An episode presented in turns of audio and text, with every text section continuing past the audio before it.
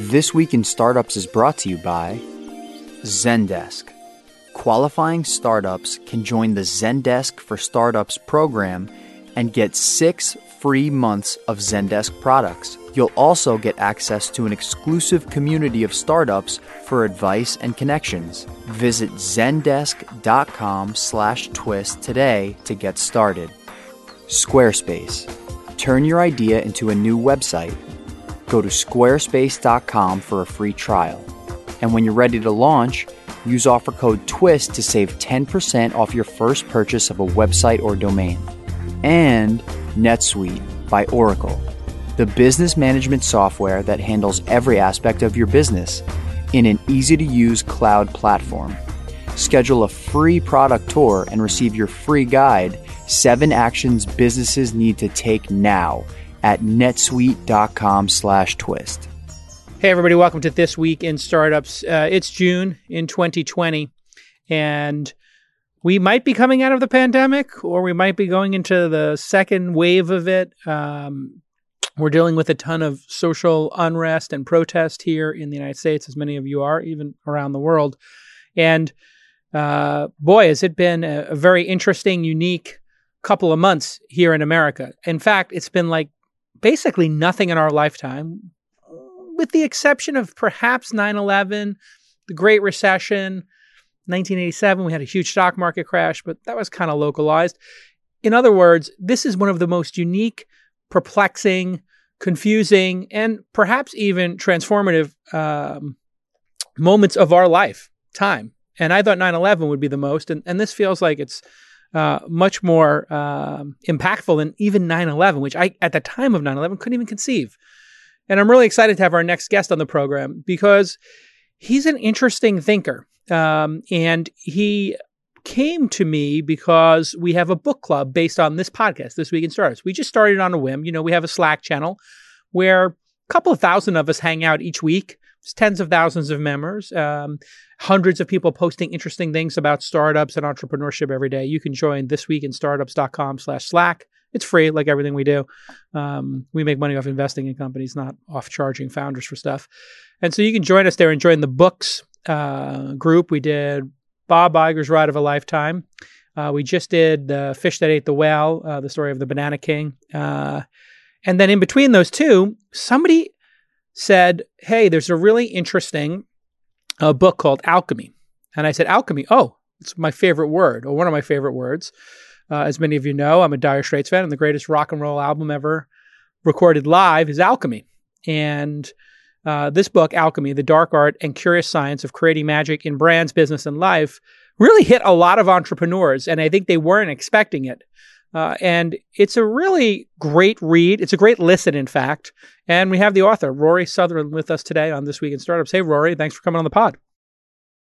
Ah, huge pleasure. Really an honor to be here. Thank you very much indeed. Yeah. Now, uh, I'm assuming you're in uh, the UK somewhere? Yeah, just outside London, between Sevenoaks and Westerham. So it's about 20 miles from the centre of London. Fantastic. And uh, you're living in your architecturally unique apartment, I take it? As opposed yeah, to a fancy new apartment. This is your architecturally significant apartment. It's one of the chapters in your book.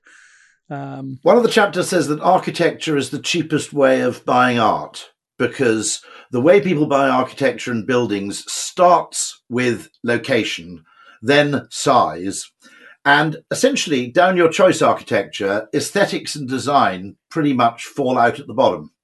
Hmm. And as a result, you pay a very trivial premium to live in an architecturally significant building. That is fascinating. I, I was looking at uh, a bunch of these type of buildings, and I almost bought a building um, called uh, the Ennis House uh, here in, and it was the house from Blade Runner, which was Deckard's apartment in Blade Runner, uh, Ennis House, uh, E N N I S, and it, they wanted like four million dollars for it. And I was like, oh my god, that's amazing um, I'll get it. was in Lo- when I lived in Los Angeles. The problem was uh, it, it's a Frank Lloyd Wright house, and it was going to cost like fifteen million dollars to renovate because he made it out of these crazy Aztec tiles. Blocks. That, the block. I think correct. I know it. Yeah, yeah, yeah absolutely. It, it's a gorgeous house. Yeah. As, in fact, the, the, he made like another little mini version of it. But anyway, the, the thing that's amazing is you're absolutely right. You can buy one of these houses, but you can't change it, right? Because it's architecturally significant. No, uh, I mean that's that's the downside. Although, to be honest, if you have a kind of compulsion for uh, remodeling homes, the fact that you can't change it is a bit of a plus because it forces you to be happy with what you've already got. Um, and also, you can't change the interior with Frank Lloyd Wright either, because generally they're all of a piece. There's a great website for your listeners, by the way, um, which I occasionally use as kind of fantasy browsing, which is Wright on the Market, yes! which is the complete list of Frank Lloyd Wright properties for sale at any one time. And I think there's a gas station in Idaho which has been for sale for ages for about half a million dollars, which is the world's only Frank Lloyd Wright gas station. I mean, how is that not for sale? I mean, what a great office space. I mean, a cafe. Think about the possibilities. Uh, but I was literally on that website three months ago uh, looking um, because there's another Ennis house that was like a little version of it. And he seemed to work on a lot of themes. Uh, how are you doing with the pandemic uh, in the UK? Uh, and have you been quarantined in place? And what has that been like for you? Because I think it's an interesting jumping on, jumping off point because the world has changed so dramatically. And uh, we'll get to the book and a lot of the interesting concepts in it. But I'm curious your take on it. You know, how is this affecting life? How's it affecting your life? What do you think the carry forward will be? This is a terrible thing to say, and I really don't like saying it because I'm conscious of the fact that it's affected people incredibly unequally at a purely selfish personal level, I like it. I mean, I like working remotely. Um, I prefer Zoom meetings to physical meetings. It's brought home to me what an extraordinary amount of what is stressful in working life is nothing to do with the economically productive part of what we do. It's the extraneous crap that uh, ah. comes bundled with it. And so, you know, my actual work, by which I mean the part of my work which is presumably economically valuable, although you can always debate that with someone working in the advertising industry, whether there's any economic value at all. Um, but the actual work is more or less enjoyable. It's like solving a crossword or something. Um, the things that contribute the stress are generally things like not being able to find someone's office at nine o'clock in the morning, uh, you know, going to the wrong meeting room. Um, and it's nothing to do with the real work. And so the part of my work that's useful, when I'm allowed simply to do that, I lead the life of a kind of not very diligent Victorian clergyman. You know, mm. it really is quite civilized and pleasant. Ah, now, I don't like saying this because yeah. I'm also conscious of the fact that if you're in a flat share with a lunatic or you're in a place with no garden or outdoor space, um, if you have, for example, anxiety problems, this has hit you very, very badly but it's it's worth simply making the point that I think um, I think that the remote working bug hmm. uh, is here to stay. Yeah, it, it is um, definitely addictive. I don't think that will revert. Yeah, and so if everybody is working remote, what does that mean for business? How will business change? Uh, which businesses will benefit from this? Which businesses will will businesses be more efficient, less efficient? Will people be working more or less? What what does the world look like if we're ten years from now and people don't go to offices? Let's say fifty percent of people I mean, who are going to offices now don't go anymore. I'm terrified of predicting this because it's something that's been predicted for so long. Hmm. Um, and I had a friend, funnily enough, in your line of business who was in, in Silicon Valley.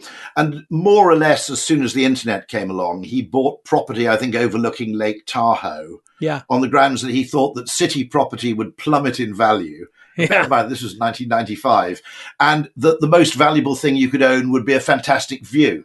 Mm. And that was his logic in 95. Now, so far, he's yet to be proved right. The opposite has happened. And strangely, in fact, the internet made the world more centripetal, not centrifugal, because it concentrated activity more, I think, in about five or six megacity hubs. And so I'm very, very loath to make confident predictions about teleworking and remote working. On the other hand, we all have had a, an enforced glimpse of the possibilities. It's possible that teleworking and remote working is something which I suppose in complexity theory you might call a threshold problem, in that until about 30% of people adopt it 30% of the time, its benefits don't really become apparent.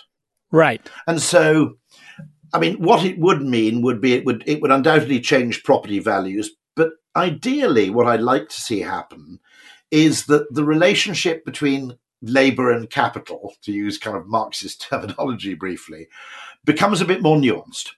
And so, one of the things I've been talking to a guy at the Adam Smith Institute in London, and we said, look, the standard model of work is you pay people and they grudgingly come and work for you for the minimum hours necessary in exchange for money that they prefer to leisure up to the point of the margin. Okay. Now, that's patently not a very good representation. People derive identity from their work. Some parts of their work they find enjoyable or purposeful or valuable. But one thing I did say is the exchange between work and leisure can be more nuanced. So if you think about it as you have free time, which is leisure, but you also value free where and free when. By which I mean the opportunity to work at a place of your choosing, which may not be home, by the way, but it may not be the office, and the opportunity to perform work at a time of day of your choosing has a value to it which is independent of work leisure, which is, I think, a false dichotomy. I had I learned a bit of this for two reasons. I was a very early Zoom um, advocate, um, in the sense that um, it, it, it, it, to me this was like in behavioral science the conundrum with moist toilet paper and video conferencing were two things that made obvious logical sense, but which nobody really adopted. No. Okay. And so I, w- I regarded those as the kind of Fermat's last theorem of behavioral science. And so I did lots of experiments, even two years ago before the pandemic, with my own team, trying to get them to work remotely more. Thank God! It, thank God that's where you went with it. Because I was about to say, if you worked with your team to work on wet toilet paper, yeah. we might have to put a label on this uh, podcast. Yeah. No, I left. I left that to their own discretion. Although right. I patently made it very clear that I thought that moist toilet paper was better. Yes, uh, and um, when we get back from this just quick break, I want to know what what actually is your day job. What do you do at your uh, when you work in advertising, and then why you wrote the book. When we get back on this week in startups. Hey, it's a little weird right now. We all know that, and we also know that no matter how crazy it gets out there, we need to focus on delighting our customers, and it's super important to maintain those customer relationships. And Zendesk is here to help you with the Zendesk for Startups program. Zendesk really cares about their customers and they really care about startups. And I'm just going to go right to the call to action here. If you're an early stage startup with under 50 employees, they want you to get started right now with six months of Zendesk for free. This is like the best offer you could ever imagine. They love startups. They want to support you. They're going to give you six months for free. Nobody else is doing this, and they are the gold standard. Zendesk.com slash twist. Every customer counts when you're a startup. You know that. And it's more important now than ever, so start building the best customer experiences with Zendesk. You can utilize their support and sales solutions and gain access to an exclusive startup community with resources to help you scale. Zendesk is a service first CRM company with support, sales, and customer engagement products designed to improve customer relationships. You know all this. You know your friends in the startup community use Zendesk. They won't shut up about it because it is the gold standard. It's that simple. We use it, you use it. You need to use it if you haven't. If you are an early stage startup with under 50 employees, that's it. And that's a lot of you out there, probably at least half of you. Well, you can get started today with six months of Zendesk for free. Six months, you heard it right. Zendesk.com slash twist. Now more than ever, you need to have the best customer support experience, and you can do that most easily and elegantly and simply and now free with Zendesk.com slash twist. Get in there, everybody. All right, everybody. Uh, my guest today is Rory Sutherland. I want you to stop, pause the podcast, go over to um, Audible, uh, audible.com slash twist. Actually, you can get a free a book. I think it's still up, the link. Uh, and, or go to Amazon or whatever bookseller you prefer and go buy Alchemy, the dark art and curious science of creating magic in brands, business, and life. Uh, we were just talking about remote work, but just to tee it up, what what is your day job? What do you actually do for work? I know you were in advertising, but what exactly do you do? Uh, Vice chairman's a great job because it's one of very few remaining jobs where you can more or less define it yourself. Um, I had a very good friend, JP Rangaswami, who was chief technology officer of BT for a time. And he always said, never do a job which is pre existing. because he said if you if you take on someone else's job, you end up being defined by comparison with your predecessor. Whereas if you have a job title which didn't exist before, ah. you have some degree of freedom of invention, which I think is quite clever. Hmm. Very clever, yeah. So when when these people invent bizarre job titles, maybe they aren't being entirely pretentious. They know what they're doing, and um, and that enables you to write a job around your own strengths. And a part of it, quite a large part, is what I call behavioral science impresario, which is continually making the case that, well, as I put it once, the, the next revolution is psychological, not technological.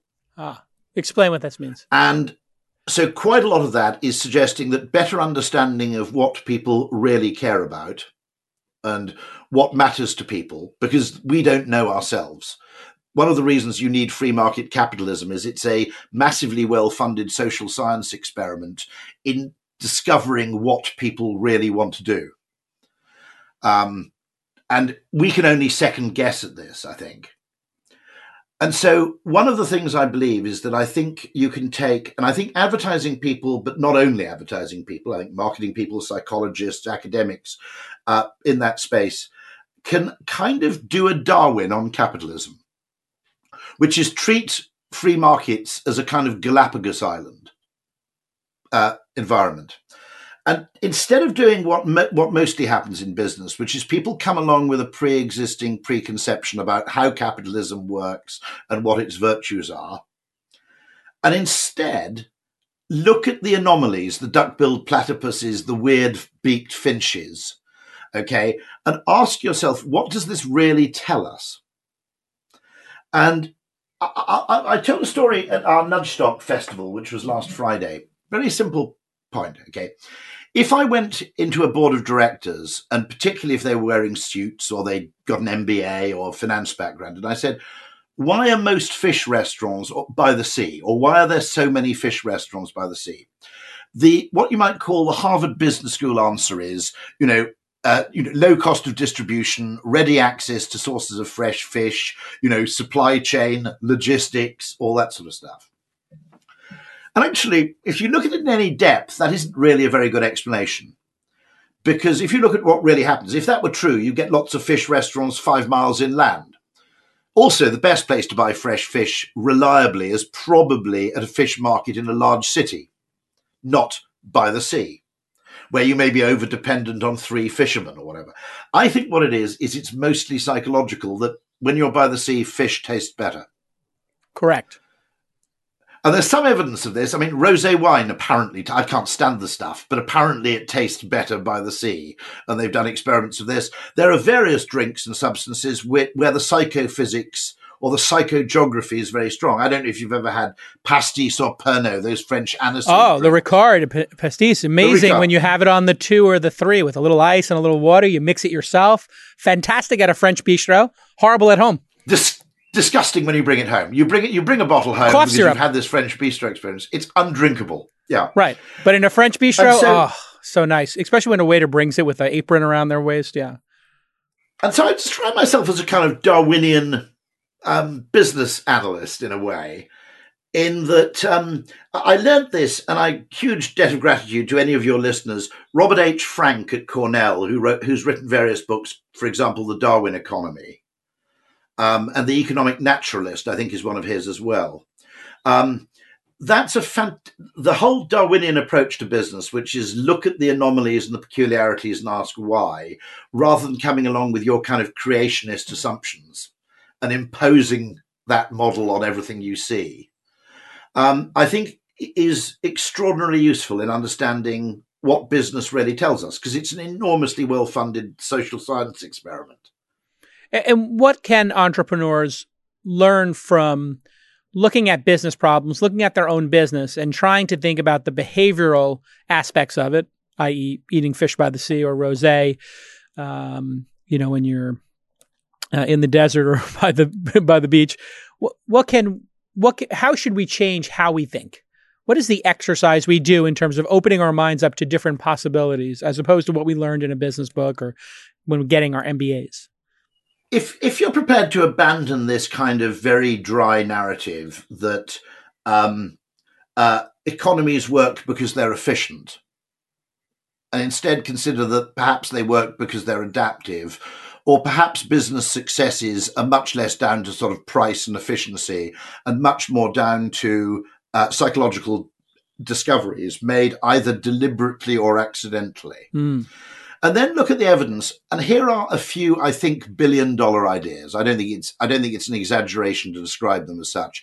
Nespresso, Amazon Prime, um, Apple, specifically, I suppose, the iPod and iPhone, Red Bull. Um, I can uh, I can talk. I can name a few more. I think I mentioned Dyson. Okay. Yeah, Dyson's a great one. None. Yeah. Dyson's next. I think they're all really their value lies in either deliberately or accidentally stumbling on some psychological truth, which is counterintuitive or strange, and therefore had never been uncovered by anybody else. So let's do it for Dyson. So, like the Dyson is this fancy, yeah. like five hundred dollar vacuum that just looks weird. Right. What? What? It, what looks weird. Yeah. I, I, to be honest, I'm I'm slightly upset you chose Dyson because unlike say Red Bull, Nespresso, um, Google to a small degree, by the way, which I'll mention later, um, all of them are successes which are much more to do with fish tastes better by the sea than they are to do with fish supply chains. And in the case of Dyson, this is the thing that I find fascinating. Okay, if you'd come to me, and bear in mind, I've got a disproportionately high um, appetite for counterintuitive ideas. But if James Dyson had come to me 15 years ago and said, I think there's a market for an $800 vacuum cleaner, I would have basically said, Jim, mate, look, don't give up the day job, okay? Right. Because your idea is insane. You could have looked at all vacuum cleaners sold to date to the domestic market, and you would have said, you know, it's a distress purchase. It's a grudge purchase. You only buy a vacuum cleaner when your existing vacuum cleaner breaks down or when you're forced to move out of rental accommodation. Okay. That's the first point. There's no luxury end to the vacuum cleaner market.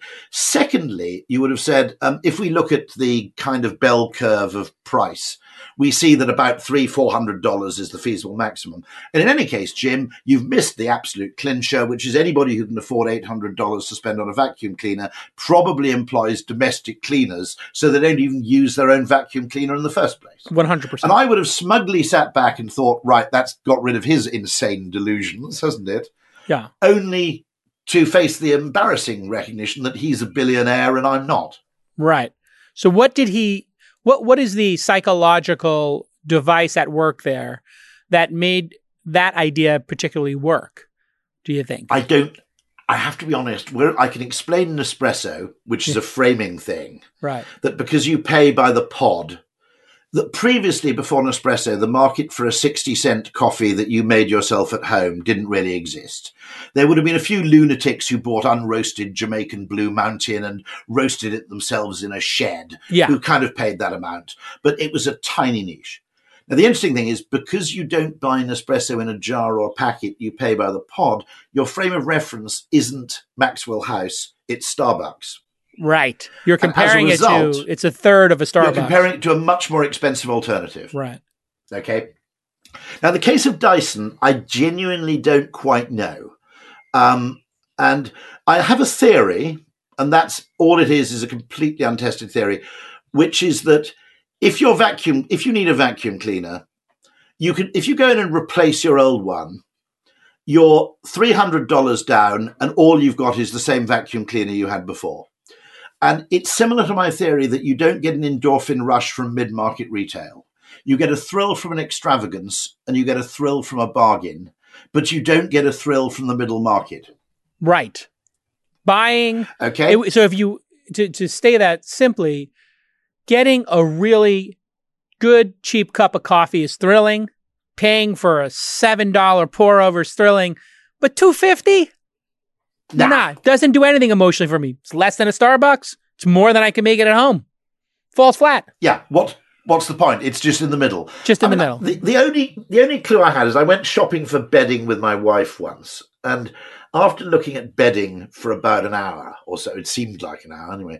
Um, uh, I eventually said, "Look, can we make a deal here? Can we either spend nothing or a lot?" But my wife said, well, that doesn't make any sense. I said, well, no, no, no. Because if we spend nothing, we've saved £200, £300, £400. Maybe I can go and buy a drone. Right. Okay? That would be emotionally exciting. That's emotionally uh, exciting. And that, you know, that would be fun. Yeah. If we spent £400, which is in the middle, I'd basically end up with the same bedding I had already. Okay. And I'd spent £400. So where's the progress? On the other hand, if I spend £900 or £1,000, I can get excited by thread counts, Egyptian cotton, mattress toppers, Oxford pillowcases, TOG values, and I can nerd out in the whole thing. Right. And I will go to bed that night and go, ooh, this is nice. Right. Okay. And so that may be the same logic that that applies to the Dyson, which is okay. We've got we need a bastard vacuum cleaner. It, I hate paying for the thing, but at least if I buy one of these, I get a bit of a kick out. Hey, do you have a great idea? Do you want to turn it into a beautiful website? This way, you can reach out to your customers and partners and basically change the world. Well, I just was thinking the other day, wow, you know, we're doing so much remote now, and there's all these demo days that can't occur in person. What if we had a remote demo day? And I checked to see if the domain was available, and remotedemoday.com was available. And then I said, hey, let's put up a Squarespace site. And my team rallied in a couple of hours. We wrote all the copy, we got a video made, and we had a beautiful website up and running at remotedemoday.com. This is what you can do with Squarespace. You can basically come up with an idea and start building your website, whether you want to blog or publish content. Maybe you want to sell a product or you have a service. Maybe you want to promote a physical or online business, or maybe you want to announce an event or a special project like I did with Remote Demo Day. Well, Squarespace is the answer because you build it once and it's beautiful and it's customizable and it's so powerful with this e commerce functionality built in and analytics built in, and you can choose between over 200 extensions. You'll get great analytics, search engine optimization, free and secure hosting, and 24 7 award winning customer support. And it's all optimized for mobile. That's what you get when you use Squarespace. They do have that 24 7 award winning customer support waiting for you. Go to squarespace.com for a free trial. And when you're ready to launch, use the offer code TWIST and you will get 10% off your first purchase of a website or domain. Uh, thanks again to Squarespace for supporting the podcast for years and for making amazing, amazing software, an amazing platform, and having just that incredible wherewithal to just release feature after feature. Great job over there at Squarespace. Okay, let's get back to this amazing episode. Yeah, I, I have I have a theory about it. Let me run it up the flagpole here and see what you think. Oh, lovely. Go. It, I think that we've been sold on having what I'll call like um, this like perfect life aspiration or delusion where we want to feel like because we watch television commercials where people are in some ultra modern house, they have this ultra modern counter, their hair's perfect, and they take that pot out of the perfect drawer where they're all color coordinated. We put it in, we have our espresso, it's perfect crema, we throw it away, we didn't clean. It's just a perfect life. And then you open the door to the cl- to the you know, your laundry closet and there's the perfect Dyson hung up perfectly cleaned and aligned and you mop something up or vacuum something up and you just feel like your life is perfect. That's what I feel like I'm getting sold all the time is the perfect life delusion. Is that what uh, you guys are doing maybe, to us in advertising? Hopefully. I, I, mean the the interesting thing is that one thing is although dyson himself is an engineer and con, is convinced that it is the engineering superiority of the device that commands its premium he's not wholly wrong in that but at the same time um, if he'd made them beige and opaque rather than transparent hmm. i don't think he would have sold more than 10 right and it's it's rather like I mean I, we were talking about Teslas earlier. I have to admit that twenty percent of the reason I want to buy a Tesla is because of dog mode, and I don't even own a dog. But okay. the optionality of someday you might get a dog makes it interesting, or the fact that they took the time to create dog mode means they probably took the time to make everything else great. So, so there is a theory, by the way, which is of huge value to anybody in startup world, uh, which I think bears this out. It's called Kano theory, a guy called Kano at the University of Tokyo. And he worked a lot with the Japanese consumer electronics industry in the 80s and 90s. And he has he divides product attributes into three. There are kind of threshold attributes where they're table stakes. Okay.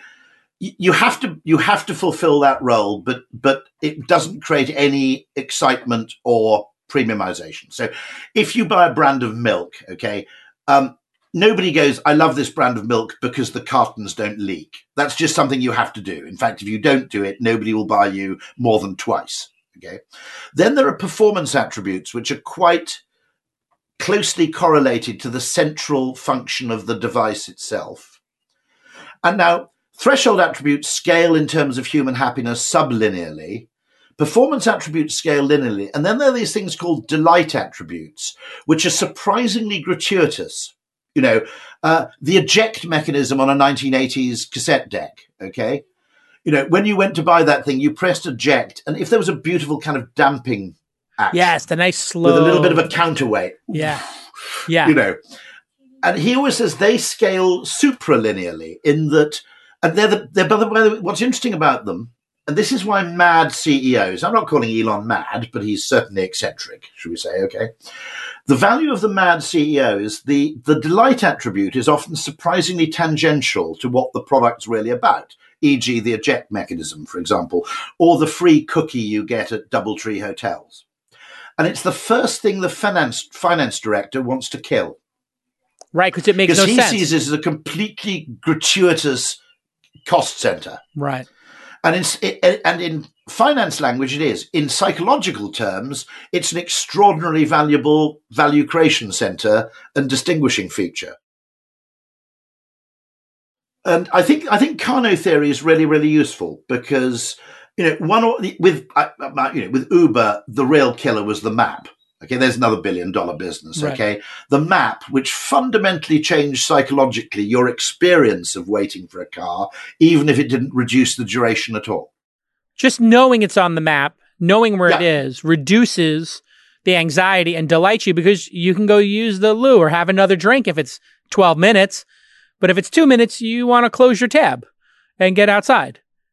There's a Kiwi in, in New York called um, uh, David Rock, who who has this little mnemonic SCARF, and it's five things that humans really care about, which economists and more rational people don't really understand: uh, status, certainty, autonomy, relatedness, and fairness. And you might argue that actually Uber probably provides the first three, if it does, you know, at the very least. Actually, the, the, no, the first four, because the rating system is also a, is in fact a feedback between customer and company. Okay, so walk me uh, through so, those again one more time. So the Uber uh, status, has yeah status. Now the status thing is partly the map as well because I I don't know if you do this. Okay, uh, I occasionally be, effectively arrive on the sidewalk and time my arrival on the sidewalk to coincide exactly. Of course, you do. That is the you're having the perfect life and it makes you feel like Keyser Söze at the end of the usual Absolutely. suspects. You know, when yeah. Pete Postlethwaite picks him up in the Jag. Um, whereas standing in the rain, going, I wonder if that's my car over there. That's Not a, a low status life. feeling. Yeah, yeah. Not a perfect life. No. Okay.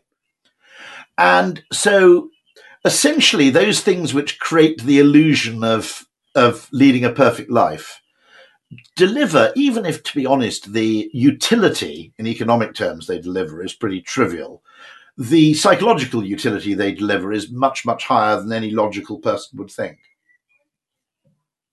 But I think your perfect life theory, I think, bears, you know, I, I think there might also be other practical benefits so, such that because the Dyson's actually a bit of a status symbol, you don't even need to keep it in the closet. You know, ah, you yes, if it's it out, out, it, it says something about you. It Absolutely. says something. You know, you know. I mean, I, have talked with Nassim Taleb quite a bit about this. That what we think products are for officially and what they're really for are often not the same thing. And so he came up with three categories. You know, the value of a dishwasher isn't principally that it washes your dishes, it's that it gives you a place to put dirty plates out of sight. Right. The value of a swimming pool is not to swim in, it's that it allows you to walk around your garden in a bathing costume without feeling like an idiot. Right. And toothpaste is a really interesting one, which features in the book, by the way, that we think we clean our teeth for dental hygiene reasons, plaque, fillings, prevention of gum disease, tooth decay, and so forth. If you look at when people really do it, it's really about fresh breath. That's the that's what you might call the proximate driver. It may not be the ultimate benefit, but if that weren't the case, why is 98% of the world's toothpaste flavored with mint? Right. We want to have fresh smelling breath in case we're going to kiss somebody or we're going to have a conversation. We don't want to offend people. So there's two things that work. One is the freshness of it, and the other is obviously, uh, you know, preventing plaque. And our dentist doing that. And you you made the point in the book that putting specs in it or a line in it made people pay more or be more engaged. Why would that be? Absolutely, stripes. Um, it's simply a kind of heuristic, which is if you if you want to tell people that the thing has two functions, when you think about it, striped toothpaste is utterly absurd because once you put it in your mouth, the two ingredients are mixed up anyway. So why keep them separate in the tube? But it simply makes believable the fact that this does two functions. Whereas if you had pink toothpaste, it's much, much harder for us to grasp that fact. Right. It's just there right in front of us. It yeah. reminds me of we had a really interesting product. I can't remember the name of it. Producer Nick maybe we'll look it up. But you could buy peanut butter and jelly, the American staple, in a jar. And it was sections, almost like slices of pie if you looked at it from the top. A little bit of jelly, a little bit of peanut butter, a little bit of jelly, a little bit of peanut butter. And when you took a swipe of it and made your peanut butter and jelly, you didn't have to do two steps. It was just one step, one jar, one knife, not two, a knife and a spoon in two jars. It's fascinating. Did it succeed? I I don't know if it succeeded. I think it's I think it's still on shelves, so therefore it did succeed. But no, I don't think it's like a big breakout hit. I think it's something kids buy because it's really interesting. Yeah.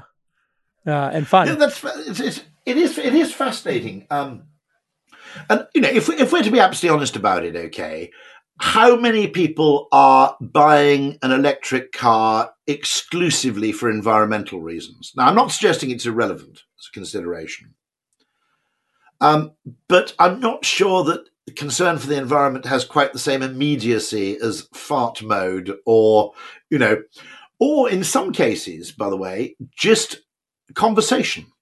So one of the things I think that's very clever that possibly what we see logically as a disadvantage with electric cars, um, which is the complexity, may turn into a strength in another year or two, simply because people love talking about cars. And the problem with modern petrol cars is there's nothing remotely heroic about a journey. Okay. They're boringly reliable. And there's nothing really you can say unless you start bragging about kind of a heated steering wheel or something ridiculous. Okay. We've talked about them for too long, right? I mean, we've been talking about like cars since the 50s and how amazing they were. And they haven't really been transcendent for decades. No, they haven't. Done, they haven't done a Dyson or an espresso, really, have they? For about two decades, and so the interesting thing there is that um, uh, suddenly you have this thing which is conversationally rich, and you can sort of, you know, you can start talking about kilowatt hours and um, charging times and range anxiety, and um, uh, and I think I think people like that. I mean, you know, I think you know um, that conversational value is often hugely underrated. I think when we buy products, we partly buy them to talk about. Well, everybody, the last few months have certainly taught us what's important in life. It's also taught us what we need to eliminate or even change. It's the same for business. What are the changes you need to make? Do you have a hairball of multiple software systems and you could streamline on just one? Well, all you need is NetSuite by Oracle, the world's number one cloud business system finance, HR, inventory, e commerce, everything you need, all in one place. You save time, you're certainly going to save money, and there'll be a lot less headaches, that's for sure. Whether you're doing a million or hundreds of millions in sales, NetSuite gives you visibility and control so you can manage every penny with precision. And that's super important now. Join over 20,000 companies who trust NetSuite to go faster with confidence. NetSuite surveyed hundreds of business leaders and assembled a playbook of the top strategies they're using as America reopens for business. Receive your free guide, The Seven Actions Businesses Need to Take Right Now, and schedule your free product tour at netsuite.com slash twist. Get your free guide and schedule your free product tour right now at netsuite.com slash twist netsuite.com slash TWIST. Thanks again to NetSuite for supporting independent media like This Week in Startups. It means a lot to our community that you've been with us for so many years and supported us uh, so deeply. And I personally appreciate it. Let's get back to this amazing episode. That's fascinating. So the person who gets the latest uh, AirPods or the Apple Watch or the latest iPhone with the new camera, they get to show it to everybody else. They get to play the role of the vanguard they get to be the person on the cutting edge. And that allows for a conversation to occur. Nobody wants to talk about, you know, U2's album from 1984, but they would love to discover some new musician and talking about Jason Isbell or I don't know who, what new artists came out. That's much more interesting to be the person who's on the latest tip. So at the at the simple level, it buys you a certain kind of status, but it also buys you a kind of convening power, doesn't it? Ah, uh, yeah. you know that you can become the center of a group. Mm, that's fascinating. I, I, mean, by the way, when I talk in these terms, um, everybody says, you know, what a really interesting and strange thing to say. And the point I have to keep making is that people have been saying exactly the same thing as me for bloody ages. I mean, Adam Smith, um, in the theory of moral sentiments, was pretty much a behavioral economist avant la lettre, as it were. Um, the Austrian School of Economics entirely believe that value is psychologically um, determined. It's not determined by objective reality, but by per- perception. And the Austrians, of course, are the most advertising favorable economists because they argue that the ability of making something saleable and attractive through recontextualizing it or storytelling or whatever you use is just as much a creation of economic value as manufacturing is. Hmm. And there's this great quote by Ludwig von Mises where he says there's no useful distinction to be made in a restaurant between the value created by the man who cooks the food and the value created by the man who sweeps the floor. What does it mean? And he explicitly means by the man who sweeps the floor, marketing and presentation and so forth. Got it. Right. Yeah. And people are not going to the restaurant just for calories. There are plenty of places to get no. calories. They're going for some other reasons. And, and, actually, there are plenty of experiments which show if you serve people Michelin starred food in the wrong environment, they don't enjoy it remotely. Ah, the context, the set, the setting. The, this the, is what the context, yeah. So context setting and framing um, is actually essential to innovation, really, because you, unless you actually can describe something you've invented in terms that changes someone's behavior, you haven't got an innovation. You've merely got an invention. Got it. And I mean the way I the way I put this otherwise is which which is useful I think for the tech world the tech world hates marketing, so I don't talk about marketing to the tech world. I talk about behavioral science, framing. Yes, you know, that's much and, more palatable and, because we look at marketing as like whipped you really cream. hate it, don't you? Well, I I've learned to actually embrace it a bit because if you reach your natural audience, how do you get people who are not in your natural audience, right? And I, I've actually thought about that a lot with my podcast or with angel investing, there are people out there who don't know what we do. So how do you get them into the fold, right? You you kind of reach a natural audience at a certain point and then there's no $700 vacuums to be sold. You got to find some other market, I guess.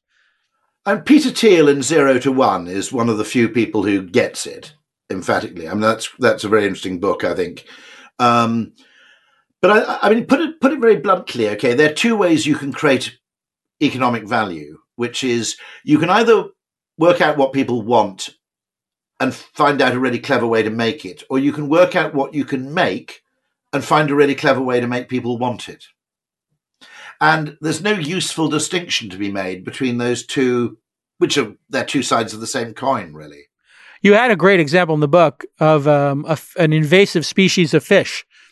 Uh, that uh, yeah, the lionfish, the lionfish, yeah. which was just disastrous when it got out in uh, I guess, the Caribbean or South America because it was killing all the native species. And I don't know where it came from, Indonesia or something, but it, it didn't belong in the uh, in the Caribbean here, uh, in the Americas. Explain what happened next. No, I think it might have escaped from an aquarium. That I think there may have been some sort of hurricane and an aquarium burst, and a mating pair of lionfish escaped into uh, Caribbean waters and it had basically it was a hideously brutal predator itself, but it seemed to have no natural predators of its own. Partly because of aposematic signaling, if you want to go in, uh, which is it was a very weird coloured fish, and so most other fish had learned to avoid strange coloured fish. Yes. And what this is, it's kind of reverse signaling, which is I'm such a badass, I don't need to camouflage myself or hide. So very distinctive coloration is, as with toads and frogs and things, often operates as a kind of do not eat signal. Yes. Now, obviously, obviously, some other species learn to mimic this with varying degrees of success. Generally, it might work for a time until the predatory species cotton onto the difference. Um, but um, uh, it had no predator. So what they actually did in um, Colombia, I think it was, wasn't it? Um, they encouraged humans to eat it and they turned it into a delicacy and they got Michelin starred chefs preparing it. They got the Catholic Church to encourage people to eat it because on Fridays, particularly. Yeah. And so um, it was an ingenious kind of behavioral solution to a problem, which is if we don't have a predator, the ultimate apex predator is actually man. And so what we've got to do is if we can't get other fish to eat this damn thing, we'll have to get humans to eat it. Yeah, and, makes total sense. Uh, by the way, I mean, I think it it was more successful too than they even expected because by keeping the numbers below a certain threshold, it prevented the problem becoming um, uh, quite so large. They're, they're, it's a non-linear relationship somehow between scale of problem and number of lionfish. So even anything that reduced the numbers was having a disproportionate effect on solving the wider environmental problem. Yeah, it's interesting, and if you look at the banana, having just read this book, the have you read this book, the uh, the fish that ate the whale, about the banana king Zemurray? No, you have to tell me. You're the second person to have told me about it, so I will have to get round to reading it's it. It's a great it book. Fabulous. It's basically about the banana, the banana wars. Basically, you know, a an immigrant buys ripe bananas on a uh, on a dock and then tries to flip them to people and sell them uh, because they were ripe, and then he decides to go down and visit them in Nicaragua and Honduras and uh, you know makes a fortune. And it's just a great entrepreneurial tale. But one of the things that's interesting about it is they basically did an entire marketing campaign around the bananas. And they when you got to Ellis Island as an immigrant, they gave you a banana for free. And that was most immigrants' first time to ever try a banana and they associated it with coming to the new world, a new fruit, incredibly sweet. And then they did a marketing campaign of, hey, you know, bananas work really well when you cut them up and put them on corn flakes. They work really well in banana bread. And they did the same marketing. And you had a story about uh, potatoes in yours. And during yeah. our book club, somebody's like, hey, you remember that book we read, Alchemy? Didn't Rory talk about potatoes and somebody who made potatoes into a fancy dish? So so what he discovered, it's variously attributed to a king of Portugal and Frederick the Great. I think it is Frederick the Great. Um, and he he wanted uh, Germans to cultivate Prussians, technically, I suppose, to cultivate the potato because it was a third source of regular nutrients. So, uh, or second source. So you were no longer so dependent on corn or wheat. And that meant that bread prices and food prices would fluctuate less because you had a substitute if ah. the corn crop failed, you see. And the problem was is that when you have a king going around telling poor people to eat the damn thing, they tend to react fairly negatively. And they were saying things like, you know, we can't even get our dogs to eat the things. Why should we eat them ourselves? So he tried this reverse psychology and he declared the potato was a royal vegetable, that it was only to be eaten by the royal family. And he had a kind of royal potato crop at the Sanssouci Palace. And it was guarded. It was guarded night and day, but with secret instructions to the guards not to guard it very well. so pretty quickly, the neighboring peasants thought, I want a bit of that. And they snuck in and started stealing them.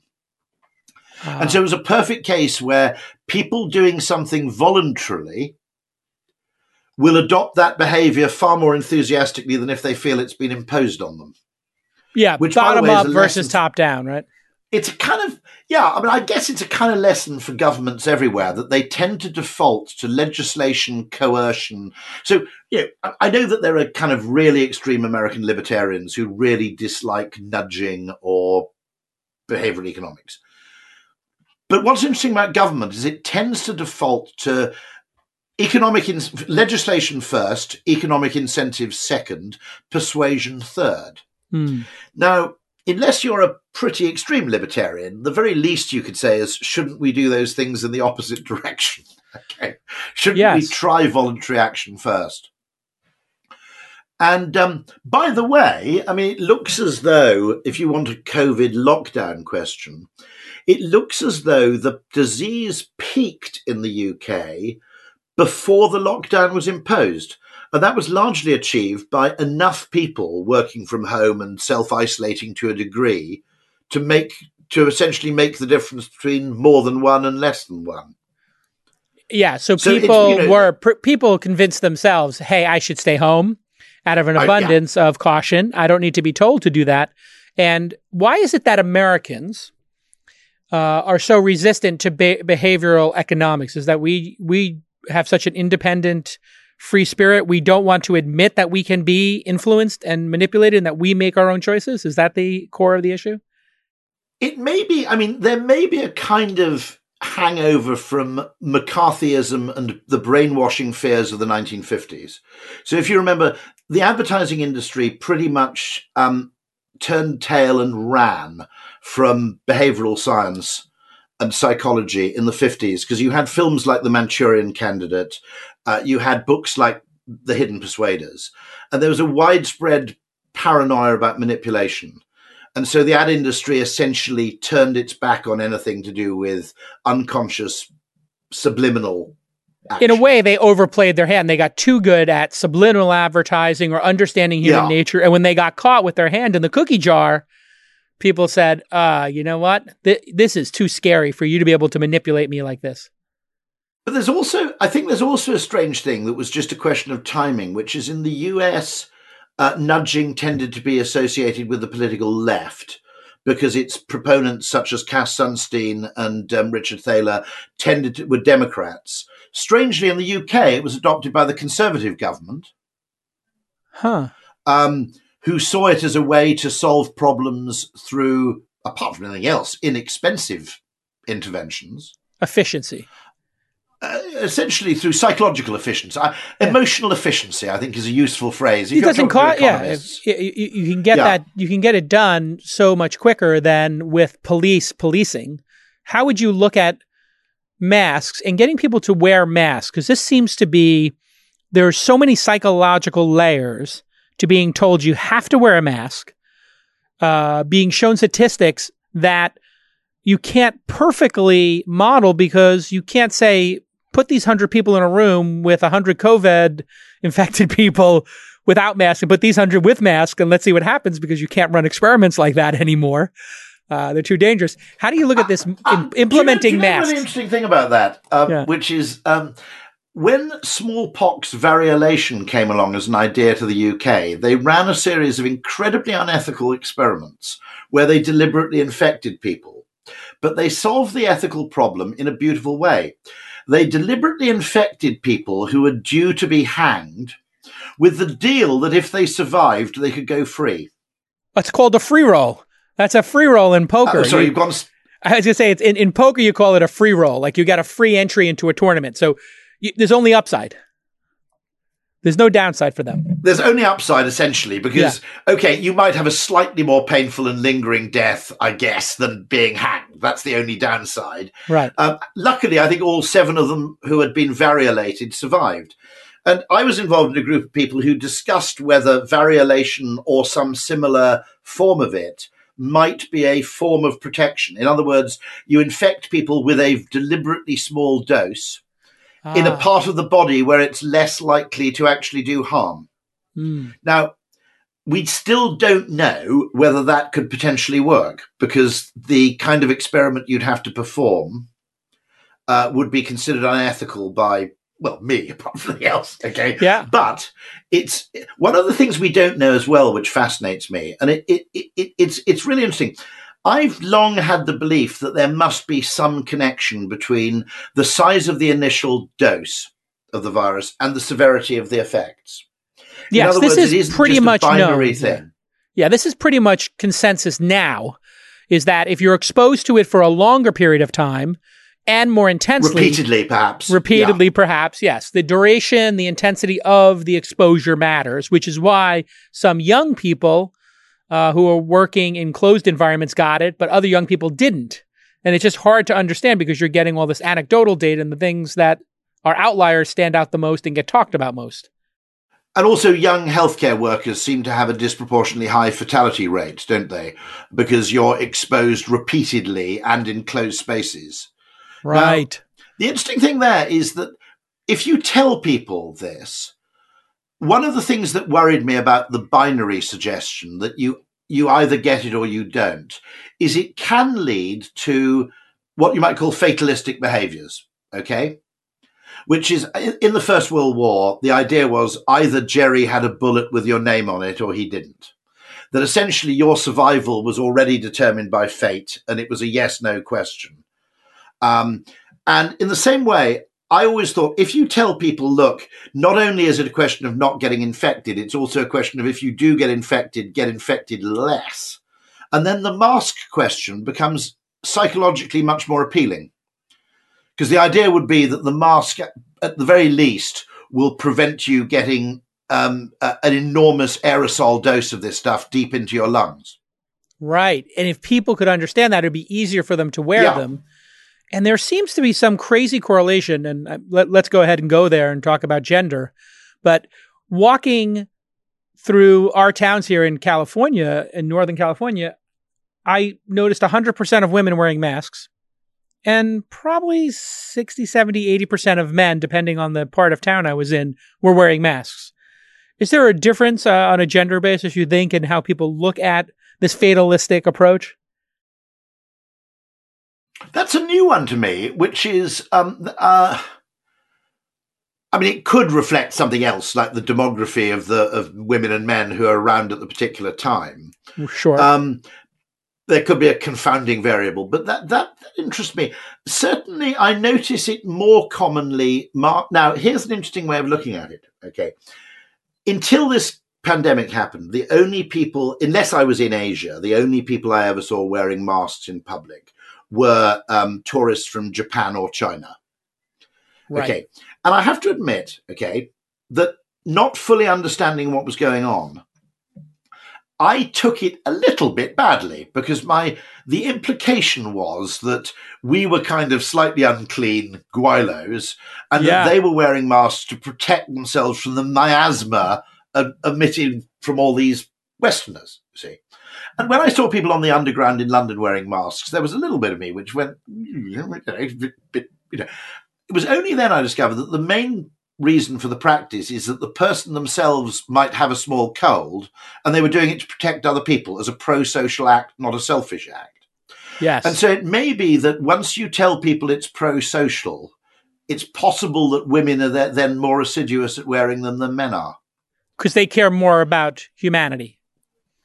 Yeah, it kind of makes sense. With, without without being accused of genetic determinism, I think there might be a bit of truth to that generalization. Uh, well, I mean, yeah, it, yeah I, men murder each other at an alarming rate, right? So, I mean, if you just were to look at violence in society, it, it's irrefutable that men kill each other at a much higher rate than women kill each other. There, there's, I think you're allowed yes. to say that gender difference for sure. And I had that same experience. I was in Japan and in a meeting the translator was wearing a mask. And I was like, is normal for translators to wear masks? I thought it had something to do with being the translator because it was the first time I had seen it. And they were like, no, she's sick. And I'm like, oh, wait, who's sick? She's sick. I said, well, why, if she's sick, why is she wearing it? And they explained, well, because she doesn't want to get us sick. And I was like, ah, got it. But I, because of talking about context, like a confounding variable, first variable that came to my mind was, oh, look, the translator came in the room and she's wearing a mask. I wonder if translators wear masks here because why would they wear a mask? And I was trying to figure it out. Uh, and I had just totally misattributed the mask to her being a translator. and so it's in fact, uh, and I actually I suspect it's doubly valuable because it says um, I'm wearing a mask, so you're free to keep your distance without seeming standoffish. So there are also questions. There may also be a value to the mask as a form of signal, which is by wearing them. If I'm walking down the street and I see three people approaching with masks, I don't have to cross the street because I know they're reasonably assiduous in terms of following instructions. Whereas someone without a mask, I might go, I'll give them an extra wide berth because I can't be entirely sure they're not one of those people who ignores instructions altogether. So it does give you it does give you a little bit of an early early warning mechanism as well. I think I, the American total horror at it I don't quite get. I mean, in one sense, of course, you're allowed to be more individualistic. You haven't had quite experiences as Europeans have, either of being invaded or of being very, very heavily threatened by a neighboring power. Um, not since 1812, anyway. And so, you, you, you know, there may be, you know, Britons within living memory can remember times where you just automatically obeyed instructions on how high you filled your bath. Food was rationed until about 1950 something in the UK. We accepted that level of government intervention in wartime. Mm. Whereas, I mean, I, were there what were what were the restrictions on consumption during World War II in the US? There must have been some because obviously car. Yeah, I mean, I think there was the to... War Powers Act where factories were forced to make things that we needed, whether it was planes or tanks or yeah. machine guns, and people were. I don't know if they were actually forced to work in those factories, but I think yeah, if you were not at war, you had to go work in the factories to make bullets. So if you weren't firing the bullets, you were making them. I think was the sort of idea. But looking at um, you know, this situation, it seems like the rugged individualism of America uh, and not trusting the government. This can be a very powerful thing um, if you're uh, if the government is trying to impose something evil on you. But if the government is trying to get you to wear a goddamn mask for your own good, it's actually working highly against you to not trust the government and and that is one of the weird things that has occurred, and I'm interested in your perspective on it, is the loss of objectivity, truth, and trust in experts. We, you and I, I think, are in the same generation X. I'm 49. I suppose you're in a, in a similar range to 54, me. 54, yeah. Okay, so we're in the same group. We were, I believe, educated similarly in that uh, a person who was successful or who had achieved uh, some amount of intellect or you know knowledge you, you wanted to respect them. And now we live in a world where it's actually uh, you you want to trust your gut over what the intellects are saying to you. People who are scientists have an agenda. If they're telling us there's global warming, scientists telling us to wear masks, they must have some agenda, or not wear masks, they have a different agenda. What are your thoughts about the the loss of truth and everybody moving to my opinion is as valid as your opinion? Like, is your opinion as valid as mine when it comes to investing in startup companies, or is mine as valid as yours in investing in advertising? Well, obviously not. We have two different life experiences. Uh, it's a it's a tough one. I mean, I think gotcha journalism does deserve a certain amount of criticism for this because I'm not I'm not entirely sure what's going on, but they, they, you know, essentially after Woodward and Bernstein, you know, the high stakes in journalism were all about discrediting people in power, weren't they? Really? Yeah. And. Uh, there's a bit of me which which suggests that this is a bit excessive, and also the narrative that uh, 24 hour rolling media. People always blame social media for polarization, but it's worth remembering that conventional media also has a vested interest in black and white stories of uh, you know, opposition and uh, essentially creating an argument.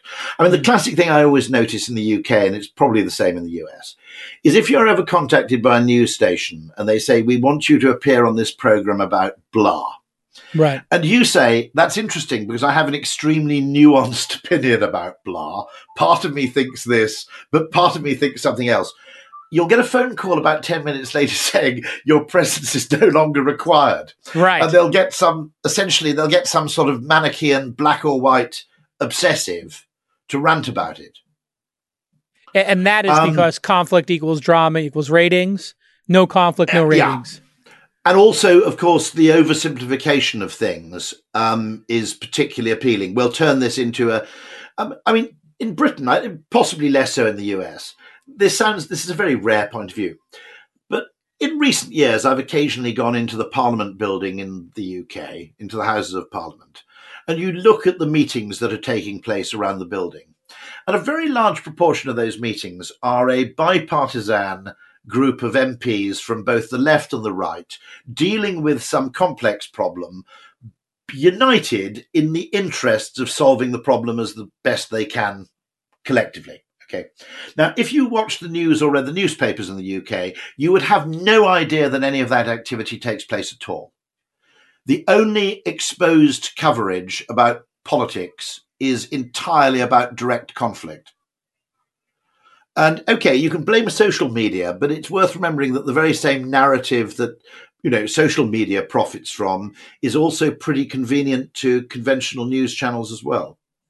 Yeah, if it bleeds, it leads. I, I, I mean, bluntly, um, I kind of, I mean, one of the things I, I generally take as advice from people like Nassim Taleb and the philosopher Alan de Botton is don't pay much attention to short term news in any case. Read weekly or monthly magazines um, because the signal to noise ratio in 24 hour rolling news is pretty much 95% noise. Okay. And so the other thing uh, that I learned from on this is Robert Cialdini. I don't know if you've read his great book, Influence. He's in many ways the sort of godfather. He's at the University of Arizona. He's kind of the godfather of behavioral science in many ways. And he makes the point that most news bias, okay, most bias by news organizations isn't what people think. It isn't actually the news outlet telling you what to think the bias is created by what the journalists think is important.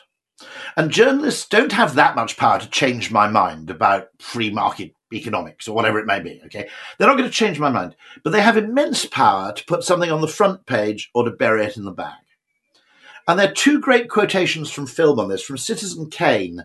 There's a line in Citizen Kane where I think Kane says, make the headline big enough and it'll make the story big enough. In other words, even if, to be honest, this is an arcane dispute only of interest to political nerds, if you put it on page one, okay, it's huge. Okay. On the other hand, if you watch the film Spotlight, there's this extraordinary telling phrase, which is, we had, this is about the priests and abuse scandal in Boston. Okay. We had this story 15 years ago or 10 years ago, but we buried it in Metro.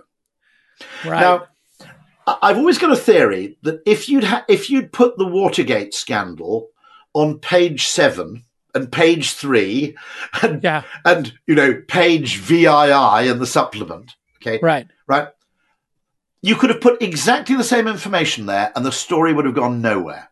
Mm, back to context. Okay? Yeah, you might and argue framing. if you're a paranoid yeah. right you might argue, if you're a paranoid right winger, that if Nixon had been a Democrat, then the news media would have done exactly that. Yeah, the framing it, it goes back to framing, right? Like the the sixty cent Nespresso yeah. pod uh, feels like a bargain compared to a three or four dollar uh, Starbucks, as opposed to a sixty cent pot of coffee, and the whole pot being sixty cents worth of beans. And so there is that thing if you read weekly publications or you read you know longer term publications they don't have that same echo chamber effect where they're all simultaneously talking about the same thing. When, when we try crazy ideas you had an interesting xy or four quadrant graph and i love a good four quadrant. And I'm, I'm trying to remember from memory because i listened to the book and then somebody posted it in our book club the actual graph. But it was you know essentially being right or wrong with an idea being consensus or non-consensus. Uh, in other words, a crazy idea or an outlandish idea. What, what was the framing you used there? And maybe you could uh, explain uh, that four by four. Thing, thing, th- things that work, things that make sense. Okay, that's one four by four quadrant. Yeah. And there are things that work and make sense and where our explanation for why they work is correct. And most of physics, by the way, of what we like to think of science sits in that quadrant. You know, okay. the, what you call the hard sciences. Okay. So what makes sense? And and and also works. Right. But there's also space for things which don't really make sense but seem to work. Huh. And that's because there's a second or third order explanation for their efficacy. Now, this is this is going to go down really badly with your audience, but uh, constitutional monarchies are probably a good idea. Okay. Now, if you look at it empirically, right, we'll make a list of the world's constitutional monarchies. Okay, you've got Canada, Australia, New Zealand, the UK, um, uh, a few Caribbean islands. You've got Japan, Spain, um, Sweden, Norway, Denmark. Okay, it's not a it's not a bad. That's about eighty percent of the countries in the world where you'd actually want to live, isn't it? It's the now, highest functioning democracies, in fact it, most people say getting to Denmark as a term in the globalist world, uh, or you know New Zealand as an ideal, an ideal high functioning government. Yeah, uh, as opposed and, and to a democracy. Yeah, and uh, I mean, very technically, I think the UK is a theocracy because I think it's actually a monarchy where the monarch derives their legitimacy from God. And then the monarch, through divine wisdom, chooses to outsource decision making to an elected representative body. Okay. So right. that's, that's, that's the, the technical structure of uh, British, British uh, government. Um, but there are advantages. So, for example, if you take the transition from Franco to democracy in Spain, the king was actually decisive in being seen as a person who was arbitrary but outside politics in enabling that transition. So it may be that there are a Chesterton monarchs are a Chesterton's fence. In other words, most of the time they're not very valuable, but in certain unforeseen circumstances, they serve a, a function that you can't necessarily anticipate. You might also argue that if you have a very divided country, they create a kind of arbitrary unity in that you're fighting for king and country rather than fighting for country and a president you didn't vote for. Mm. Okay? Right. As a narrative. That, so God save the Queen. This is what I, I, mean, I have arguments from the Nassim Taleb about this because he, he, he believes I'm deranged. There are people, I mean, including I think Stephen Fry says the same thing that on empirical grounds you can defend, you know, parliamentary democracy, uh, parliamentary monarchies. Canada's kind of okay, isn't it? Um, you know, it's not as if it's, it's not as if the Canadians are kind of labouring under oppression, is it? Really, let's be honest. no, no, it's high functioning. I mean, I if yeah. the the correlation between what the public wants and what the government does, I think, is pretty dis- disparate here in America at the moment. Uh, you know, people want certain changes in society that we don't have. Like the overwhelming majority of people don't want to have uh, machine guns, you know, and high powered rifles. No. Yet we have them.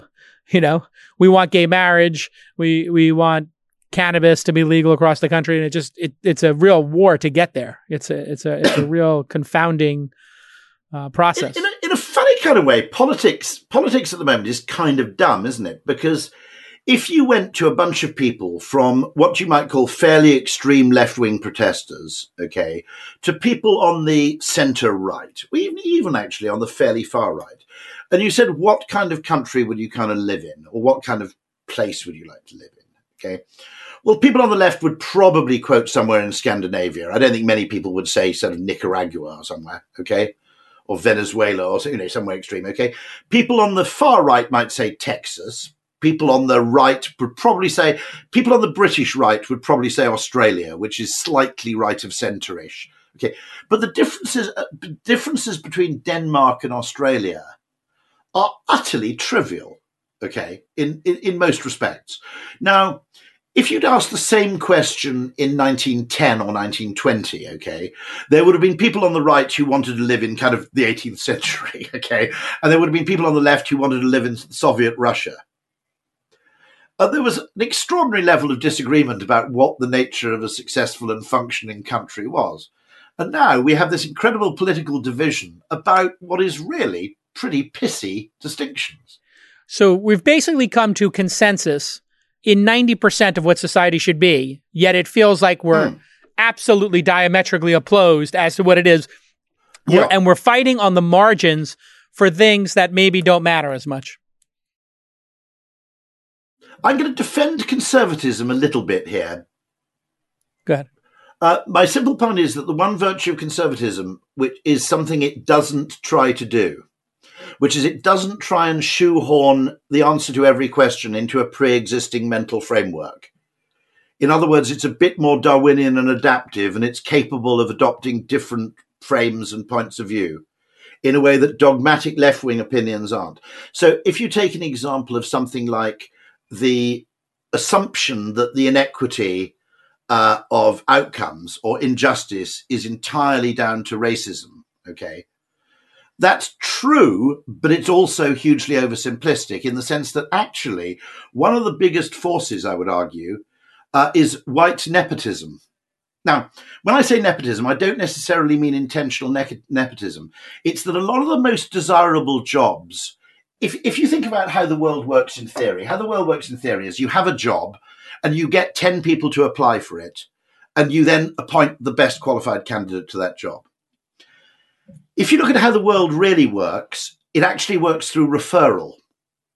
And therefore, since people's social networks tend to reflect them ethnically, okay, referral, which often takes place in notionally very, very liberal businesses like Hollywood, is de facto racist. Okay, if you look at the tiny number of Latinos in Hollywood, right? Now, one of the fascinating things, if you look at, um, there's actually a Wikipedia page which is Oscar winners who are related to other Oscar winners. Now, statistically, okay, if Hollywood were a completely objective meritocracy, to have two people in the same family winning an Oscar would be vanishingly rare, wouldn't it? It'd be statistically okay. impossible. Like it would be getting struck impossible. by lightning twice. Yeah. And yet, this page of Oscar winners related to other Oscar winners goes on and on and on, you know. And I'll tell you a story which fascinated me because I've never come across anything like it before in my life, but about fairness, which is there was a communist journalist on the Times in London called Claud Cockburn in the 1920s and 30s. And I read his autobiography about 15, 20 years ago. He had an uncle who got a job with the Royal Bank of Canada. So he boarded a ship to take up a kind of graduate recruitment job uh, as an entry level um, manager at Royal Bank of Canada. While he was on the ship to Canada, a friend of his dad's happened to know someone on the board of the Royal Bank of Canada. So sent a letter to this chap saying, young chap called Cockburn is coming to join the Royal Bank of Canada. He'll be arriving in a few weeks. It'd be nice if you looked in to see him. And the the chap's father got wind of this wrote to his son and said, When you arrive in Canada, you must resign your job. Because the fact that this friend of mine has, unknown to me or un- unprompted by me, written this letter gives you an unfair advantage over the other nine people who will be starting with you. And I'm not willing for you to succeed on the basis of this connection. So you'll have to resign and go and find employment somewhere else. Now, can you imagine anybody doing that yeah. now? Okay. No, it, I mean, he was. I think it's astounding, isn't it? It's amazing. I, read it and I was kind of like, yeah. Well, what I, I, think what's interesting about this is it's very hard to talk about race, especially in America, especially right now. And people, I think, want to believe a very specific narrative. Hey, there's privilege and there is only one thing, racism. Uh, and we're going to apply that, uh, you know, as a hammer. We stop racism and then yeah. this solves the problem. But what you just pointed out was it's not the person caught on a viral video, you know, using racist terms that's actually causing the racism. It might be the most uh, liberal, woke person in the world who hires, uh, you know, their daughter. Who has their the mate from Princeton. Right. Yeah. The guy, the guy in the double wide in, you know, in Georgia who's got a Confederate flag is not really on the appointments committee of Goldman Sachs. you know, right. If we look at it that way, right? In terms of the power those people have th- that person's racism might be screaming into like a cave, like nobody hears it. It's just screaming into the abyss. Whereas a person who is who believes themselves to not be racist, who believes themselves to be woke and progressive, might actually be the blocker as it is in society. And it's fascinating. There's a group of venture capitalists who say, I only look at deals that are referred to me. So if you want to get to me, do not email me, get referred. And so what they're essentially saying is I would like to perpetuate the the existing system because you probably don't know anybody in the system. That's like saying coming to my country club or being part of your private I know. clubs in England is you got to get two people to refer you. How is it ever going to change? So this, by the way, happens when race is not a visible factor. So you will get uh, you, what will happen is you'll get two towns with a slightly differing level of unemployment. And because most of the jobs most jobs don't go through interview or a wide recruitment trawl. Okay. What happens is you need a forklift truck driver. You go to one of your forklift truck drivers and you say, do you know anybody who can drive a forklift truck? And by the way, it's a very reliable form of referral because the guy isn't going to recommend anybody who's unreliable. So there's Correct. a social dimension to the referral. Okay. Which is He's why businesses, yeah, businesses universally ask their employees first, who do you know who can fill this position? And in fact, one of the Silicon Valley techniques is to require each of your employees at a startup to give you three names of the best people they ever worked with. So when you come work at a startup, one of the keys is they say to you, okay, Rory, tell me the three people, I don't care what positions they are, that were the most impressive you ever met in your life. And that's how companies like Google or Uber or Facebook were built. Who are the three smartest people you know? Let's get them over here, right? Uh, and that's going to result in perpetuating whatever statistics you already had. And so, I, I, one of the things is once you understand what's really going on, and I, would love to talk to Nicholas Christakis about this because he really understands um, network effects. And people like Nassim Taleb will understand it. And the way you intervene once you understand what's really going on at a kind of second order level or a meta level, okay, is very, very different to the way you'd intervene if you have a totally shallow, one dimensional understanding of the problem. One thing I do, by the way, I always had the principle if anybody asked me for advice on getting into the ad industry, I basically say, yes, I'll give you a 20 minute Zoom call. And I always saw that as a way I was being essentially, you know, helping anybody who needed help. And it suddenly occurred to me that the people who have heard of me may not be representative of the right. population wanting to get into advertising, for instance. Um, you know, I was I was thought I was doing the right thing. Maybe I wasn't. Maybe what you need to do, for example, is to have a very a brief period of three months of every year where you can only hire people uh, through a different mode. Another thing I've put forward is if you hire people in groups, by the way, your entire mental approach changes because um, when you if you hire 10 people if you've got 20 applicants for five jobs your brain looks for complementarity and and ah. variance. If you hire one person at a time, you look for conformity. Mm. so I got my first job as a weirdo, and I'll freely admit that I was a complete outlier. And there were four jobs available, and I basically got the fourth one. And someone told me later that someone had said, "Look." You know, we've got three candidates we know. We, you know, let's take a punt on the weirdo. Or yeah, let's get a wild card now, in here. Let's get if, a wild card let's get a wild card in. Let, let yeah. you know, for goodness sake, you know, because you know, let's experiment because we can afford to lose one. Let's be honest, sure. okay? Yeah. Now, when you if if you ha- if those four jobs instead of being four jobs simultaneously, if I'd applied for all four separately, I wouldn't have got any of them. Okay, not a chance. And so I think I think there's an interesting there's a really interesting way of looking at this which is, in a sense, it's not institutional racism. It's kind of institutionalized nepotism. There's credentialism, I guess, nepotism, uh, and uh, and I suppose, yeah, the whole business of kind of referrals needs to be looked at deeply. It, you know what? It's an in it's an unintentional perpetuation of the current system. Is I think yeah. the charitable way to look at it because those people are yeah. probably at the same time going to meetings and saying, "How do we increase diversity?" And they're probably sincere about it. And they might be tweeting or Instagramming that they are in support of the protests and they're in support of social justice and they're retweeting and reading these important stories, but they just don't understand where to focus the change. The thing to learn, which I've learned, I guess, from Adam Smith and Charles Darwin, etc., is that intention doesn't have to be there to achieve outcome. Okay. And also, good intentions do not necessarily translate into good outcomes, nor do bad intentions necessarily translate into bad ones. Right. It all depends on the on the framework within which those kind of exchanges take place. Uh, we have a couple of questions from the book club that I want to make sure I don't leave. Casey asks. For some reason, my webcam. There we are. Back back in focus again. But now yeah, no, I kind of like it though. Weird, weird. Yeah, it happens. Uh, I thought you put a little Vaseline on it to get that more Hollywood. No, exactly, I know to give that kind of misty look. romantic look. Yeah, yeah. absolutely. It's Casablanca.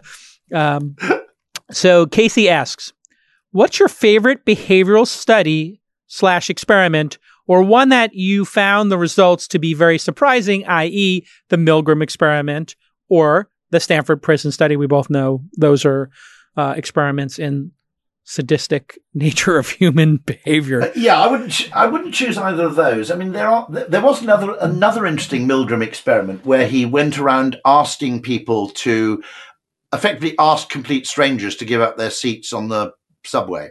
Mm. And what interested him about that result was that most of the people he'd asked to do that just asked to be excused after the first day because they found it painful doing something which broke a kind of social norm. Interesting. And so um, I'm always interested in the extent to which um, economics does not capture a multidimensional view of human motivation. Uh, what what would be the ones that would really? That's a great one to mention. Um, actually one thing I'm a huge fan of, which I think is just very beautiful, Shlomo Benartzi and Richard Thaler and their experiment with the Save More Tomorrow pension, mm. which is simply designing a pension so that um, you never get poorer, you get less richer because the pension only kicks in every time you get a pay rise. I think that's that's ingenious.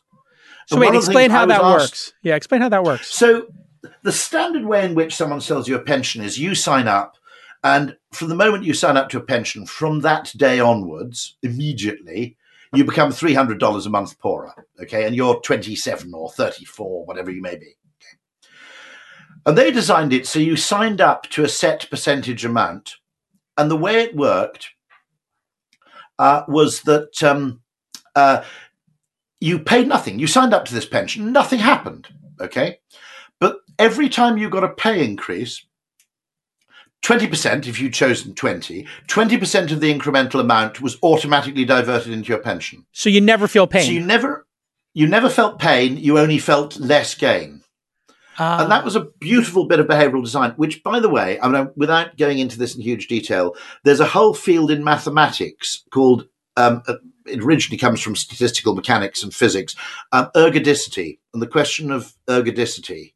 I don't know if you've come across this debate. No. But it's essentially the idea that uh, economics and probability doesn't understand the fact that an ensemble outcome isn't the same as a time series outcome. And quite a lot of what appears to be human irrationality isn't irrational at all once you consider the fact that we've evolved to live in a world where we're trying to avoid extinction more actively than we're trying to obtain perfection. So uh, I, am always split as to whether I recommend people Google ergodicity because it's one of those mathematical concepts but one of the things I would argue, for example, is that economics wouldn't understand, okay, is Amazon Prime.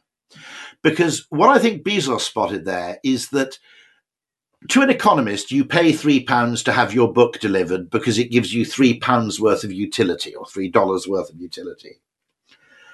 And what Bezos realized is that there's a big difference between 10 people buying one thing a month and one person buying 10 things a month. 10 people buying one thing a month don't really mind paying three bucks a month to have the thing delivered. One person paying buying 10 things a month, even if he's kind of pretty rich, goes, Jesus, I'm spending 30 bucks on bloody delivery. This is adding up. And I think, yeah. And, and this is really starting to add up. And right. I think Bezos understood that distinction.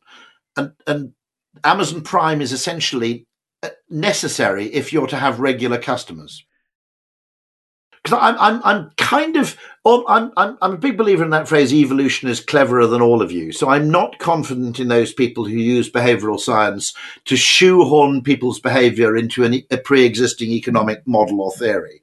I'm more the other way around. I look at where behavior determine where behavior deviates from the economic idea of rationality and ask whether there's a good reason why that might be.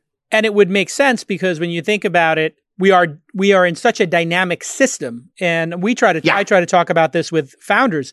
You're not releasing your product into the world in which you studied business or economics in college. You're, stu- you're releasing it into a new world and everything that's released into that world then changes that world. So it becomes harder and harder to predict. Whatever worked in your last company is not necessarily going to work in this one. I have a kind of mantra phrase, which is all big data comes from the same place, the past. Okay. Right. Now, there was nothing in the data that would have told you there was a market for an $800 vacuum cleaner, and there was nothing in the data that would have told you there was a market for the 60 cent cup of coffee. And what's very interesting home. about that is when you start looking at something like the pods, it feels like you go through an arc. After people fell in love with the pods, they quickly realized, and I went on a rant about this uh, many times. Uh, when I realized when I was on vacation one time how many pods I was going through when I was uh, in Australia for two weeks and my rented hotel, my Airbnb had pods, I was like, I'm going through six pods a day because I like a double espresso and I'm having three of them. And this is 20 days. I, you know, whatever, I was away in Australia. I've gone through over 100 of these pods and I looked in the garbage can one day and I said, this is not good for the planet. I'll never use pods again. And I reverse position and every time you create an efficient system like this, you have the chance of another phenomenon emerging. In the case of Amazon, they now have something called Amazon Day. So as a Power Prime user, we have so much coming to our house that we can now elect to only get our stuff by default on one day a week in as few boxes You're as possible. As um, yeah. Because I feel too guilty with too many boxes and opening up 10 boxes is more pain and suffering for me, or 20 boxes, than getting three on one day and the time savings. Absolutely true. Yeah. Uh, this is, it, it's extraordinary, isn't it? Yeah. And I suppose that's also necessary for kind of environmental reasons and in a sense, I suppose that sort of batch processing and consolidation saves Amazon quite a lot of money as well. It, yeah, and it saves you as the user money. So when if I told you yeah. you're ordering five books right now, and these are five amazing books we talked about in our conversation, and you said, uh, "Would you like to get them all on Monday, or would you like to get them on?" You know, days before up until Monday, Monday, Sunday, Saturday, Friday, Thursday. You'd be like, just send them all on Monday. I don't want to open five boxes. I want to defend an espresso by saying, at least in the UK, we send them back for recycling because they're aluminium, so they can be smelted down and reused. Do you believe that actually coffee, happens? On what well, percentage do you believe that actually happens, or do you believe that is a virtual uh, signaling function? And how often, out of hundred, how many do you actually recycle? I have got a friend who's a Guardian journalist, uh, and he investigated this and found that there is indeed, you know, a warehouse where there's. He's shown me photographs of the, the the recycling warehouse where these things are in fact melted down. So it's really? not entirely bad. It's, um, it's, it's happening actually, on some percentage. um, no, I mean the other question um, you mentioned about Amazon is your. I mean, the other the other simple thing is that during lockdown, we've got so much Amazon cardboard in the house; it pretty much constitutes a fire hazard. So Amazon Day probably reduces that a little bit as well. Uh, so we the manageability now, of packaging. We have now looked at Amazon boxes as our art canvases. So I'd encourage everybody who has these coming to get a uh, box cutter and cut your boxes up, put them in a stack, and give them to your kids with paint and watch them use the different sizes to paint on. And you will never Brilliant have to idea. buy. Yeah, well, I mean, it's just the the absolute guilt you will feel over time with people wrapping things three times or four times. Like we we wrap things when you buy a set of headphones. How many times are they wrapped? You have the Amazon box, you have the packaging around it, you have the box it comes in, you have the plastic it's in, and you have some velour, beautiful velvet case it comes in. It's like five cases. I actually had the Larry David experience where I had a pair of scissors in packaging that required a pair of scissors to open it. I mean, this was the most absurd. It's pretty meta. Yeah. All right.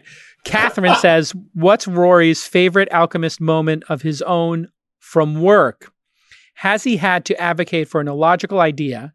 And how did he persuade others to advocate to take on that illogical idea? What's the most illogical oh, idea you made work? Oh, I'll tell you a very cute, um, illogical idea, which is that price isn't price. It depends what you compare it to. And this is a very sweet little story where it proves that what you can do with behavioral science is that it's kind of scalable, it's fractal. You can deploy it in government policy with pension plans, and you can deploy it if you're running a small cafe, okay, which is one of the reasons I love it. And this is a case with my own father. So, my own father 10 years ago, my father's now 89 10 years ago, I suppose he was 79, and I wanted him to get the equivalent of cable, satellite TV, like DirecTV in the States. And he doesn't like films, doesn't like sport, but he loves factual television. And I said, look, you've only got three terrestrial TV stations. If you pay £17 a month, you'll get 100 kind of documentary and factual stations, plus about 10 news channels. And he said, no, it's too much money. And I said, well, look, I don't mind. I'll pay for it myself. You know, I don't mind paying £17 a month. And he said, no, no, no, I still don't want it because it's still too much money, even if you pay for it, which is weird. Yeah, that's just like dealing um, with your parents. Every person dealing with like their parents, with parents ever. No, I don't know. Well, I'll buy it for you. No, I just don't want it. No, no. you know. And um, so in that weird way, I didn't know what to do because he bear in mind, you know, in Britain we used to pay a TV license and everything else was free. And so for, you know, 70 years of his life or 60 years of his life, that's what he'd done. And then I tried this very simple bit of alchemy, uh, reframing, you call it. And I just said, well, in a way, it's not £17 a month, is it? It's 60 pence a day. Okay. And he said, well, what's the difference? Okay. And I said, well, you spend two pounds a day on newspapers. So if you spend two pounds a day on newspapers, it's hardly ridiculous spending another 60 pence to get 200. And suddenly ah. it was ah. extraordinary. It was like an epiphany. The went, incremental oh, cost was mean. only 30%. And so he went and got it. Okay. He went and then got with his own money. And he's now this kind of evangelist for multi channel TV, going around the elderly population of the Wye Valley, going, I can't believe you haven't got Sky. It's, and that's it. That's exactly the kind of case where it's completely wrong to think that the objective product you design and the objective price you attach to it on their own determine the success of that product. I, it's so interesting framing because I had this experience with my spouse, my wife, and uh, she wanted, she hated upgrading her iPhone. And in our household, I am tech support. So she'd have this three year old phone and she's a power user and it's. How old are your kids? 10 and 4. So I have twins who are 4 ah, and a 10 okay. year old. You'll have a very, very nice experience in about seven years' time or six years' time where your eldest child will take on part of that role, which is yes. a wonderful liberation. Yes. Now, oh, they take on tech support. You buy them, I bought, I bought them a PlayStation 4 and I was going, oh God, the trouble with buying this thing is I'll have to set it up. And then I no. realized, no, no, no, they're 17. I just go, here you go. And the next thing you know is the HDMI cables are all plugged into the right place. And they'll do the same for your new Tesla Y. Yeah. they, will they'll set up your they Tesla will. Y and figure everything out for you. And I said to my wife, I said, listen, this phone is $1,000 for the best one you can get. Over three years, uh, you're paying a dollar a day, and actually you can resell the phone back for two hundred. So you're kind of spending like seventy five cents a yeah. day. Mm. Uh, so if you buy it every two years, you're spending a dollar a day, and if you buy it every year, you're spending a buck fifty a day. Why don't we spend a buck fifty a day? And then you'll save me 10 hours of pain and suffering, and you wouldn't have to reboot your phone constantly and offload apps and all these other problems. And she finally agreed. Uh, when I framed it as the incremental cost and taking out the tech support cost. I said, you know, your time is spent with a broken phone. Every task you do is, and we had the same discussion looking at our ordering of groceries. She would compare groceries from three different stores and then order delivery of the milk from one place, the cheese from another, and the bread from another based on price. I said, your time is worth more than this. You see, I find this kind of behavioral thing really. In fact, my brother, my wife was exactly the same. And I just got her one of the large new iPhones and said, to hell with it. You know, yes. to be honest, I'd rather take the financial hit than have to answer all these questions where you have to delete apps because they're taking up too much space. Yeah, or the batteries my degraded. Brother's, my brother is an astrophysicist and was chief scientific advisor on the Anglo-Chilean telescope in the Atacama Desert. Okay. And yet he has an iPhone that's something like five generations out of date. And I kind of go, look, your, the way mobile phones work in the UK is you kind of get free replacements as part of your contract. Right. So I'm going, look, look, I mean, in their cases, there isn't even a financial price you're paying. Just go and ask them for a new phone. Right. And he wouldn't do it. Ugh. And yeah. it's it's very strange, but uh, this is why I said that, uh, that, along with moist lavatory paper, our failure to adopt video calling. Now, if you think of it rationally, okay, there is this yawning gap in terms of human contact between a whole bundle of technologies like email, Slack, WhatsApp, uh, that are broadly speaking textual, okay, and the telephone, the post, if you want to get it, okay. And then there's this yawning gap until you get to, you know, $3,000 for a transatlantic ticket. And it's patently obvious that there's a gap in the market there. And yet, to use that famous phrase, yes, there's a gap in the market, but is there a market in the gap? Ah. for two or three years, I kept asking, okay, Zoom and a few other ones, Blue Jeans, I think probably WebEx, had basically cracked the technology so it had reached a level of tolerable acceptability. You know, it wasn't like this this call now, okay? We've had a couple of glitches, but it's not shit. Okay. No, it's fantastic. You know, yeah. And I, am wearing headphones. It's pretty much as if we're talking face to face. It's also worth remembering that the telephone strips out most of the um, audible, re- mo- most of the um, the timbre because it's designed for an era of much lower bandwidth. So it strips down the human voice to what is essential for comprehension, but you lose an awful lot of nuance, resonance, and all the other things. So that you know the, the, the audio part of video calling is almost as important as the video part. And um, And to me, for two and a half years, I've talking to the marketing director of Zoom, talking to Owl Labs, who make this wonderful thing called the I, Meeting Owl. I, I, have it. I have one on the shelf here and one on the shelf here. We're we're yeah. huge fans of the Meeting Owl. So are we, yeah. And it's by the way, it's absolutely critical after lockdown because you're going to have a lot of hybrid meetings. Three yes. people in a room, three people at home. Right. So the Meeting Owl. I said the meeting owl is a major anthropological leap forward because for a million years humans have sat in a circle. And the conventional video call forces you to sit as if you're on a bus, all facing the same way. Right. And the meeting owl preserves that kind of centered round a fire or a dead antelope feeling of a meeting. Yes. Yes. Okay. And so I'm glad you're a fan. I, in fact, I'm such an evangelist. They gave me one. So I would just just a bit of due uh, we we we buy them by the by the three pack uh, around here. And, I got Ogilvy to buy ten. I think. Yeah. yeah well, with, for people who don't know, it's a it's a cylinder a, a, a cylinder. It looks like um, a big bottle of Voss water or something. Like it looks like a little robot, and it's got a robotic camera on the top, and it's got microphones in 360. Whoever's talking, the robotic camera zooms in on them, but you also see a panoramic, so it creates a multi-pane experience for everybody, and everybody is on equal footing. So a person who's at their lake house in Tahoe is seems the equivalent of the three people at the meeting around the table. It's fabulous. It really is. It, it's a wonderful thing. So I'm totally happy to evangelize it because it's one of the things. And it, it, it's a product that I was very happy to uh, evangelize just on its kind of psychological. It's a perfect example of a tech problem that solves a psychological problem. What do we lose by being remote? What do you think will be the counter? Because there's always a counter swing, right? We we talked about the, you know, getting your Amazon one day a week and Amazon day versus Amazon Prime in same day or second day. What will be the the counterbalance to work from home? Sure. Um, so first of all, even me as a fairly much um, you know, I've occasionally call myself a Zoom Zionist in that I believe that this is our natural homeland to work remotely in this way, okay, and that it is our future and our, you know, our entitlement in a sense. And um, the interesting thing there is that even people like me didn't propose that this was a five day a week thing, I think. And, you know, it obviously is different meeting people remotely. Um, uh, versus who you've never met before versus meeting people remotely who you know. But it's not that different.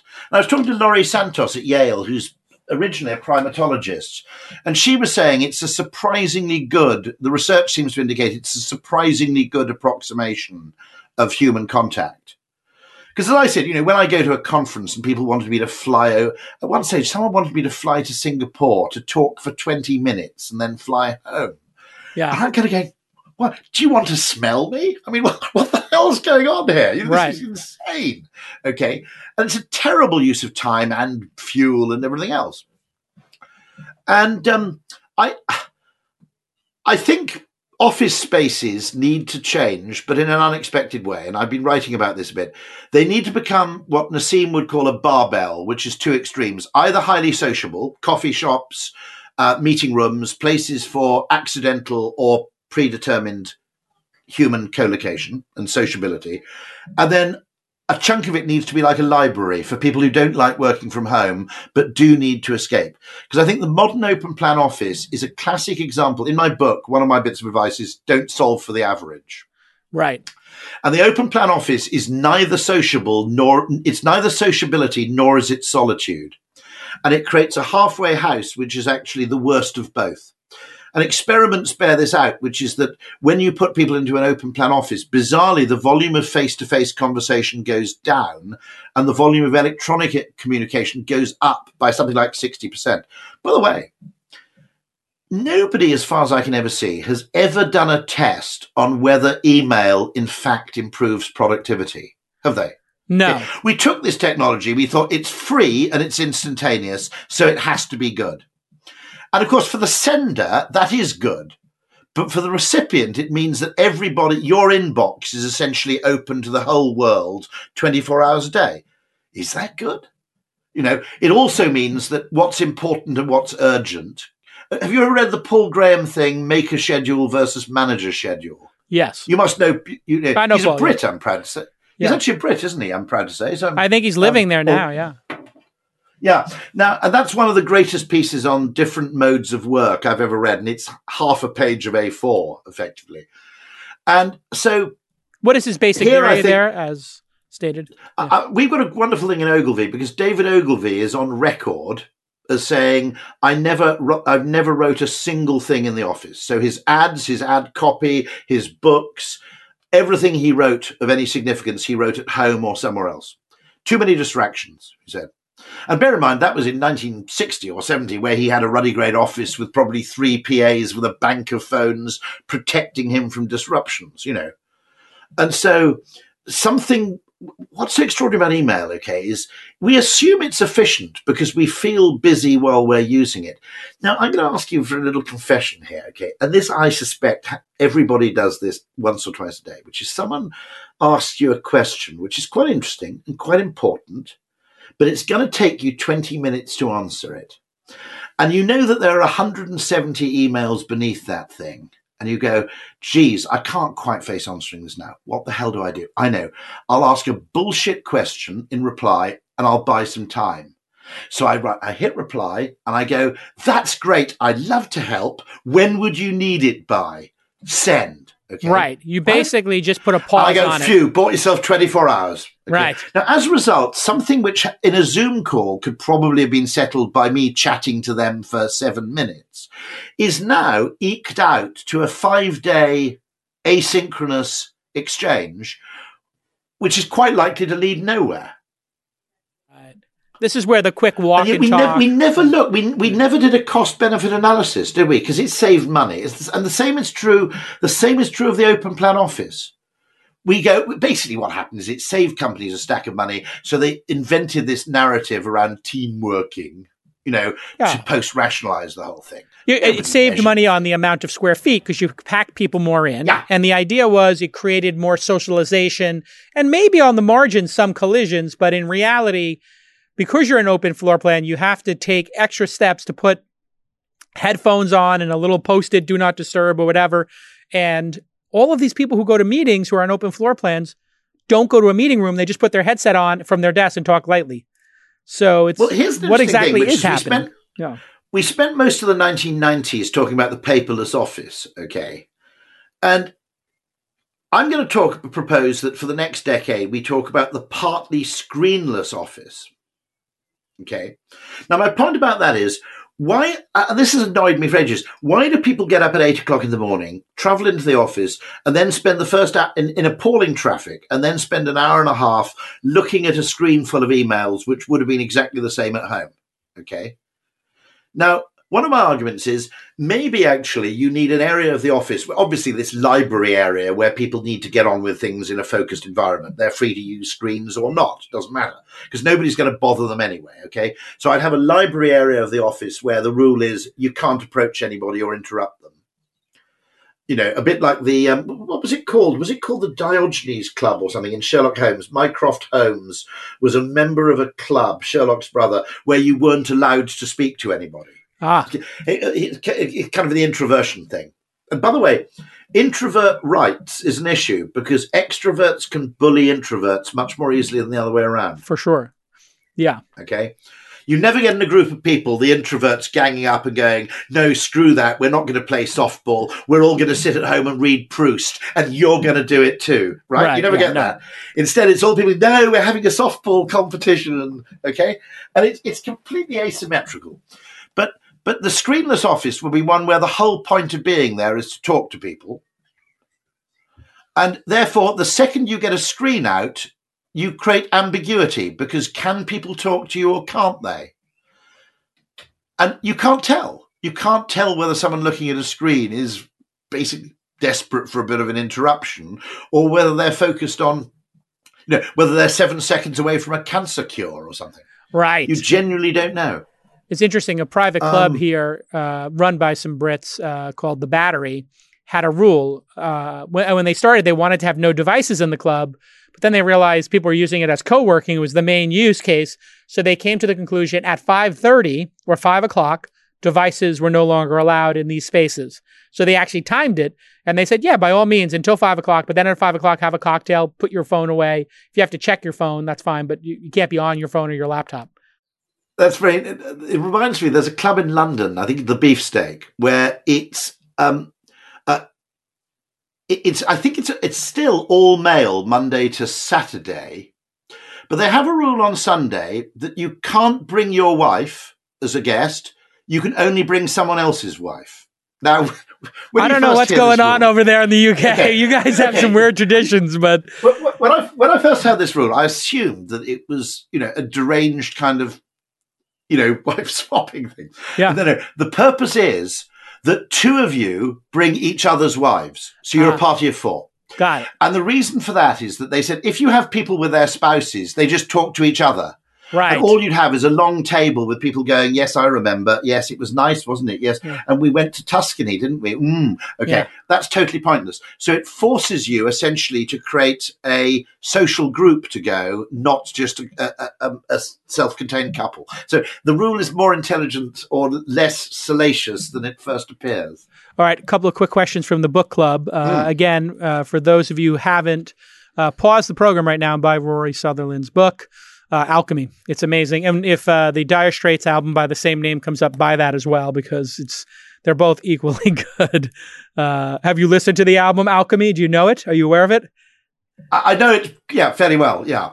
Yeah, uh, but um, it's live, isn't it? Yeah, that's the one. It's, that, yeah, it's live with 14 minute versions of Sultans of Swing and Telegraph Road, and you know, Mark Knopfler is one of the few m- musicians who, when you look at how perfect their studio albums are, their live albums are actually even better and more perfect and perplexing of how in a studio as perfect as it sounds it sounds even better. I mean when you remember when cds came out your first two yeah. purchases had to be either brothers in arms or dark side of the moon by pink floyd. You had to buy a perfect you know um, rock album where the there was proficiency in playing guitar and, and drums etc well, one, one thing, not wishing to compare myself with the Dire Straits at any level, one thing I'm really grateful I did is I read my own audio book.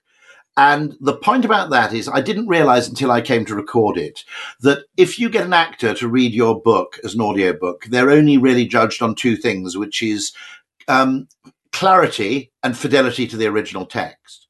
And I said, I don't want to remain faithful to the original text because right. there are things I'd write which I wouldn't say. So I now, literally, if you wanted to change do not to don't in an audiobook when you're reading it out, you'd have to ring the author and request their permission. Okay. I mean, okay. And I said, this is crazy. You know, we say don't, but we write do not. you know, those distinctions apply all the time. And I said, there are whole paragraphs I completely recast, and there were footnotes which I turned into discursions and so on. And um, the freedom to do that and the freedom to put a bit of extra kind of emotive shit. Absolutely, it's fantastic. And I actually read no, you family can, podcast. No, it's not. But putting it's putting for, investing a little bit of kind of emotional stuff into the um, into the reading, I think really helps. Quite a lot of people have said they like the audiobook, which the audiobook is tremendous. And what I do, I read my own audiobook. My publisher, Harper Business, tried to stop me because they thought I would quit and I said, listen, I'm a podcaster. I'm not going to quit. I talk for two hours, three hours every podcast. Like, I'm not quitting. And they're like, well, most people suck at it. They quit. I'm like, listen, if you're a podcaster or you're a public figure, you have to read it yourself because that's the audience expectation is that they're going to hear your voice. They're going to be totally turned off and it's going to be inauthentic. But I had the opposite one, which was I would say the venture capitalists and that in the book, and then I'd say the VCs in the, you know, audio book, and they go, uh, stop. Uh, one more time, the venture capitalists. And I'd say, the VCs, and they go, no, no, the venture capitalists. And I was like, that's what I just said. like, no, no, the venture capitalists, let's try that, not the VCs.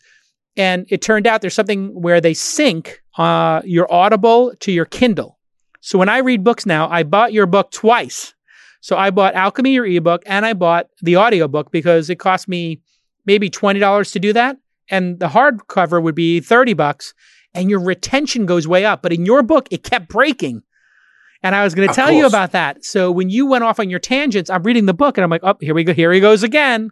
He's out of sync. Yeah, I'm so sorry. I, it never occurred to me that people would flip between drive time and evening time. No, no, but you do it simultaneously. Do. So what they've done in the Kindle app is when you're reading your Kindle book, if you have the audio audible book, it shows you on the bottom that you have it.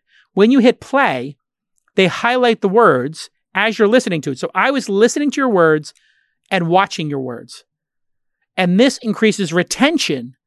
So Of you should try it. Get a Kindle book and look for a Kindle book that says syncs with Audible. And it shows it on the Amazon page. And I've been doing this now. It costs me twice as much every time I buy a book, but I my retentions and my focus is going up. Because when you're listening to an audiobook, what do you do? You take your phone out and you look at your email. And then you stop remembering the words and you're mixing your email with the author's words and you're screwed. This forces me to stay focused, which is what movie theaters represent to me now. If I watch a movie at home, I'll inevitably take out my phone. The function of a movie theater for me is to make me surrender to the experience of the movie. Isn't this isn't this interesting? Because the the standard idea of everything is that when you introduce a new and possibly cheaper channel of Right. consumption for any content, okay, that what you're principally doing is cannibalizing the original form. And it's the risk of this is always overstated, I think, in that you know video didn't destroy cinema, television didn't, you know, and so on. And uh, you know, and the music industry, of course, had complete paranoia about downloads. Right. And live events, of course, have thrived in an age of music downloads because people can be more adventurous. Uh, weirdly, having the intangible music product seems to increase the signaling value of going to the con- concert, buying the merchandise and all the other stuff, or even in the case of my kids, buying the vinyl. For God's sake, drives me nuts. You know. Well, it, you know what? I, is, um, is it that they is it that your kids are looking at this saying, "I, I've, I got this album for free. I need to experience this I, yeah, I, I in some physical I- way." Yeah. I mean, buying the vinyl, I can't work out at all. But I mean, there we go. I mean, you know, um, uh, you know, I'll just have to put up with that. It strikes me as insane. You know, I, It's a totem. It's like a it's like a totem. It's a totem, representation yeah. of it. Yeah. And it's costly signaling, of course, because you're obviously a fan because you own it on Ah, vinyl. you've committed more. So it may, it may have a component of costly signaling to it. No one would have predicted that. I think it's fair No. to say. Vinyl is yet another category. Apparently, there was a period where if you were owned one of the last remaining vinyl pressing works in Europe, which were quite often in Eastern Europe, you were sitting on a gold mine effectively because most of them had been shut down. Hilarious. And um, but but no, I mean I think you're right that going to the concert, buying the vinyl, buying the merch now has much more signaling power when the actual music itself is free. And I think they're gonna, there's going to be a really interesting question in the whole conference circuit because the conference circuit is, which is most of how businesses communicate with each other. It's not going to return really significantly for a year, is it? Because they're super No. spreading events potentially.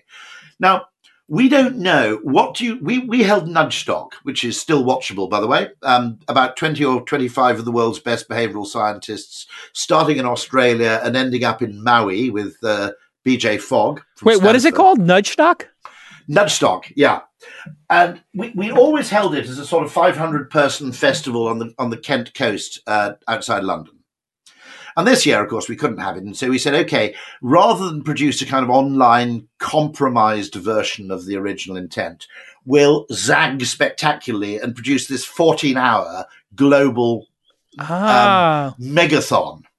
And so if you search for Nudge Stock 2020 on YouTube, um, I think it's also on the Ogilvy page and LinkedIn, LinkedIn Live. Yeah. Okay. You can pick and choose from literally, you know, 24 really interesting behavioral scientists.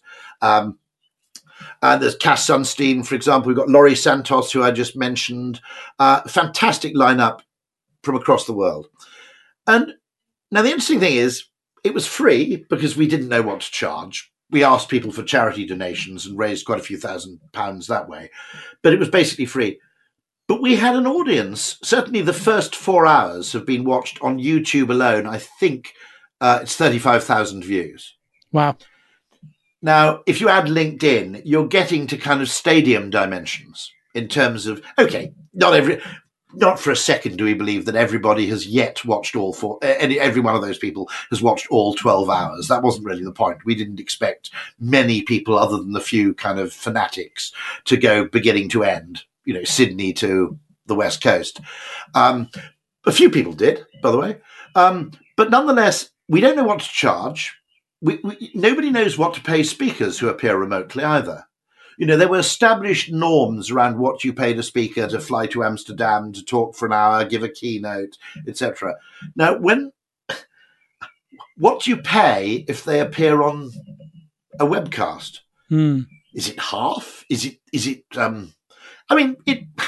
In a sense, it's not any less valuable I mean, it's a bit less valuable in signaling terms because I suppose you don't have the show off look my company's brought this Nobel Prize winning economist over for your edification. And you also don't get to stage dive and ask for a selfie. You don't get to go to the no. lobby and talk to other people who also signaled they could spend $1,000 on a ticket. And and as Nassim points out, a large part of the American conference market was also a kind of tax efficient holiday market, wasn't it? Or vacation yes. market. Yes. So you hold a two day nephrologist conference in Scottsdale in March. Interestingly, on a Wednesday and a Thursday. Right. So quite a lot of people travel down with their spouse, keep the hotel room for another couple of days. Of course. And, you know, and then there's the networking value. Now, I think what we'll have to do is we'll have to reinvent what the film industry does, where you have premiere, you know, theatre release, um, Blu-ray release, you know, next year we'll have to work out a kind of price discrimination mechanism for. Um, TED did it to an extent, didn't it? In that attending the main event was difficult and extremely expensive. Then there was a kind of sideshow event. Uh, which also had networking potential in Palm Springs historically, I think. And then eventually it ends up being free on the web.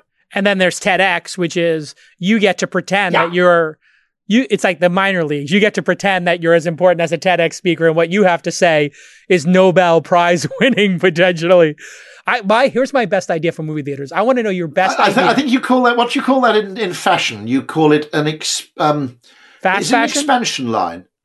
Oh, you know, I know it's like Miu Miu to Prada. It's called a, an extension line or yes. a. You know what? Yeah. And restaurants were doing it too. You had Nobu next door at one point, which was the accessible yeah. version of Nobu where like, oh, you couldn't get the reservation into Nobu, but you could grab some, you know, tuna roll to go for 10 bucks or whatever it is. What's your best idea for theaters reinventing movie theaters? I'll let you think about it for well, the second. other one, the other one is yeah. reinventing physical theaters. That's what I'm talking about. Yeah. Oh, physical for yeah. like uh, Broadway. Actually, yeah. real live theater. Now, weirdly, and I can't explain why, it has to be live and it can't be recordable. So you have to create that event thing, which is we all sit down and we watch this. It's not something we can record, we can put on a PVR, whatever. It's you you pay, you watch it. When I say to people, this is a really interesting framing question, okay? If you go to the London Theatre, same as kind of Broadway in New York, I guess. What is it? 50, 60, 80, 100, 120 bucks a ticket and up. Okay. It's not cheap. Now, if you watch it at home on a 4K TV with a you know 55, 60 inch 4K TV, whatever it may be, it's pretty good actually. Okay. Um, now, the interesting thing is, it's worth remembering that could you charge the same as the ticket price or even the same as two tickets to watch it at home? Now, when I first say that to people, they go, other than heavyweight world boxing world championships, there is no way I would pay a hundred bucks to watch something on my TV. But then I also say, well, hold on. When you actually go to the theatre, it doesn't cost you a hundred bucks; it costs you three hundred because you've got to have a meal out, you've got to pay for a babysitter, yes, or yes. you know, if you've got young kids. You know, if you look at the incidental expenses, they actually add up to more than the two tickets, and then you buy very bad drinks at an insanely marked up price at the interval. Right. So it's you're getting on for an evening at the theatre once you add the ancillary costs, kind of being the price of a holiday or a short break.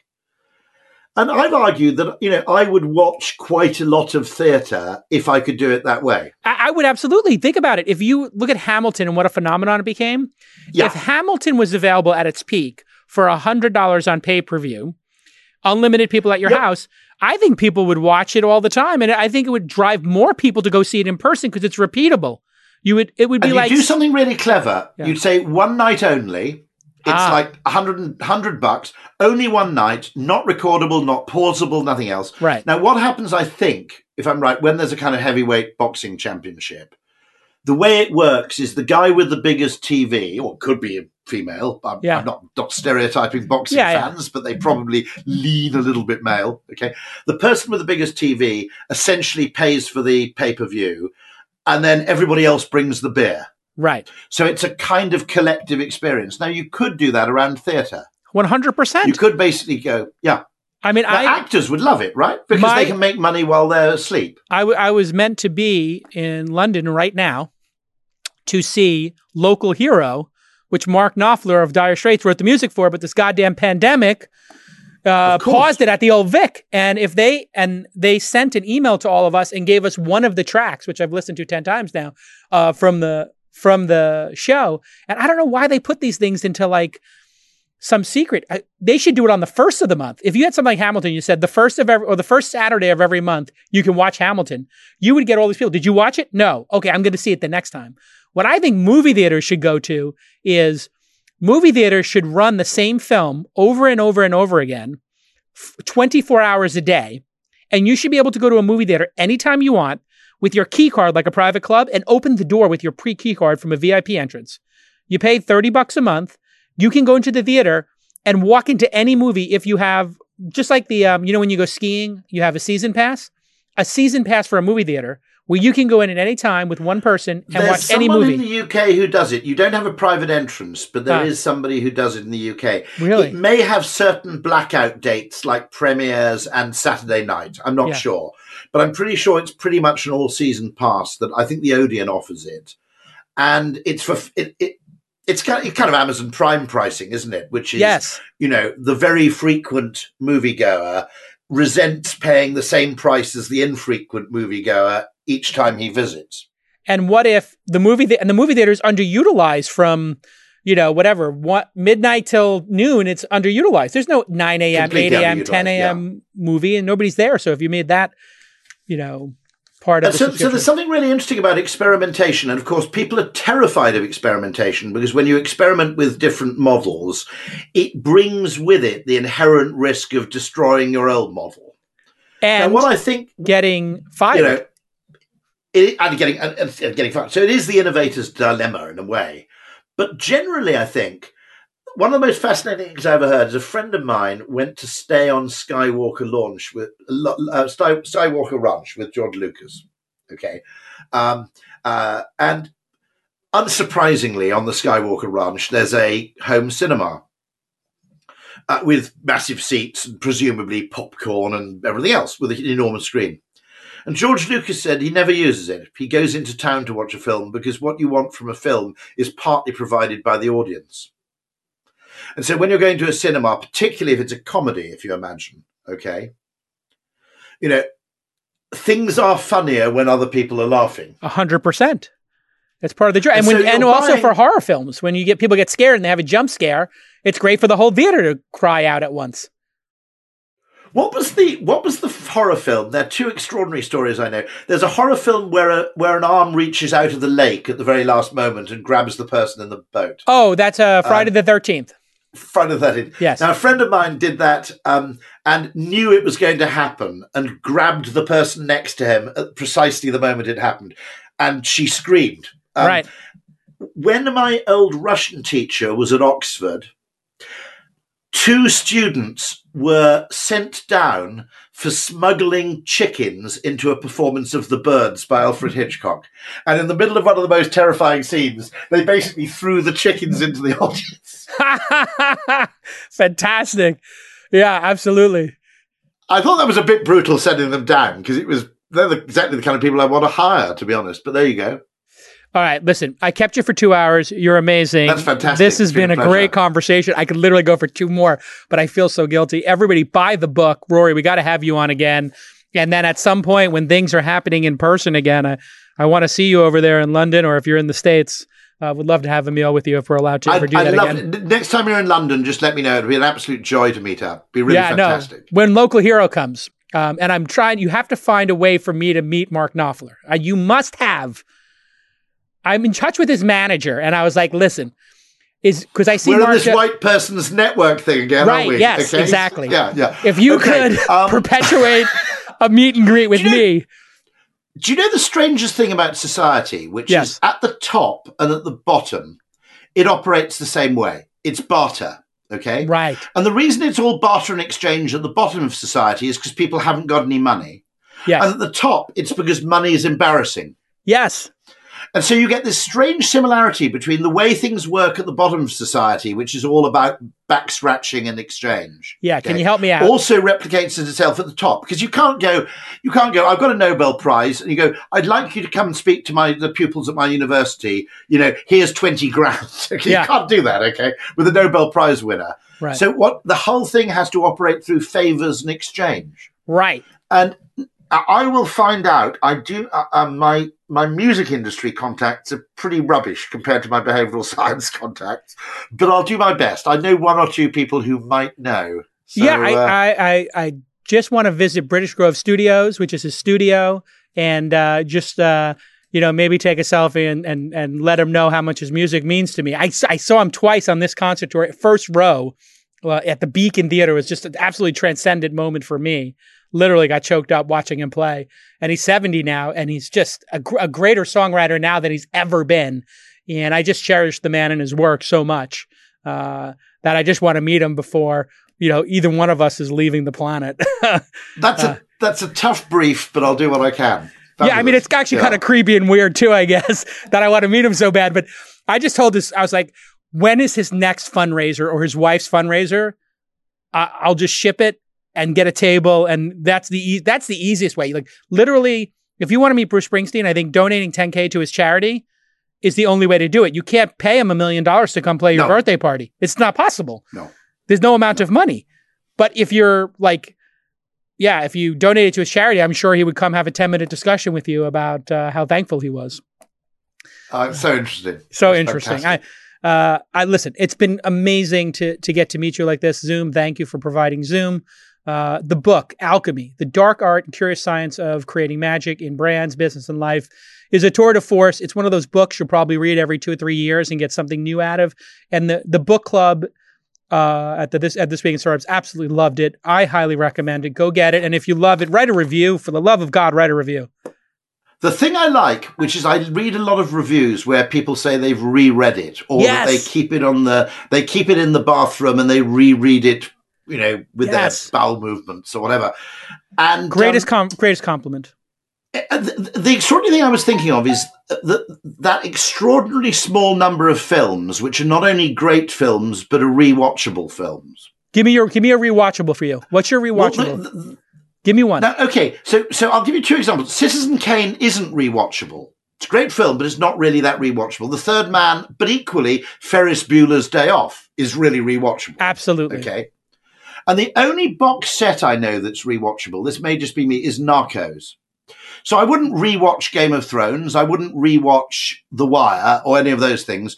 Strangely, there are two things I've spent doing under isolation.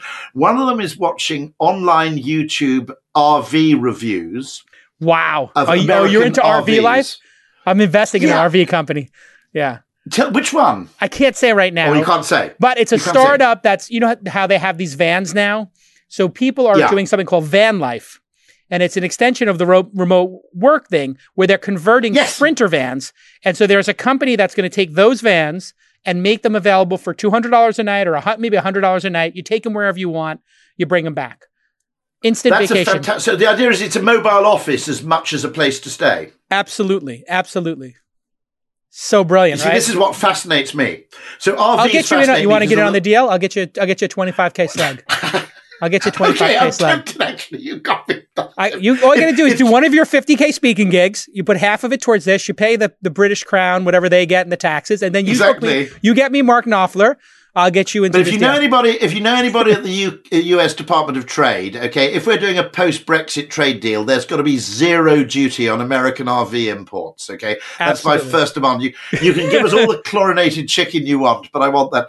So what I do is I, I mix those with rewatching Narcos. Right, great rewatchable. Yeah, I've rewatched uh, a couple of Christmases ago. Is the Soprano series.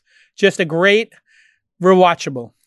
I'm saving that up, but I think you're absolutely right. Yeah. A, that's absolutely. a great one. And then on the movie tip, for me, it's Blade Runner, Gladiator, Black Hawk Down, which are my uh, Ridley Scott trifecta. Uh, Yep. Those three are just Well, hold on, hold on. unbelievable. What, what about the two? Um, uh, the two of uh, what is it called? Sicarios. Are you not a fan of that? oh, I love Sicario. Amazing. I absolutely love those. I have a great one for you that you pro- fantastic. Here's a great miniseries for you, and you have to get the long version of it.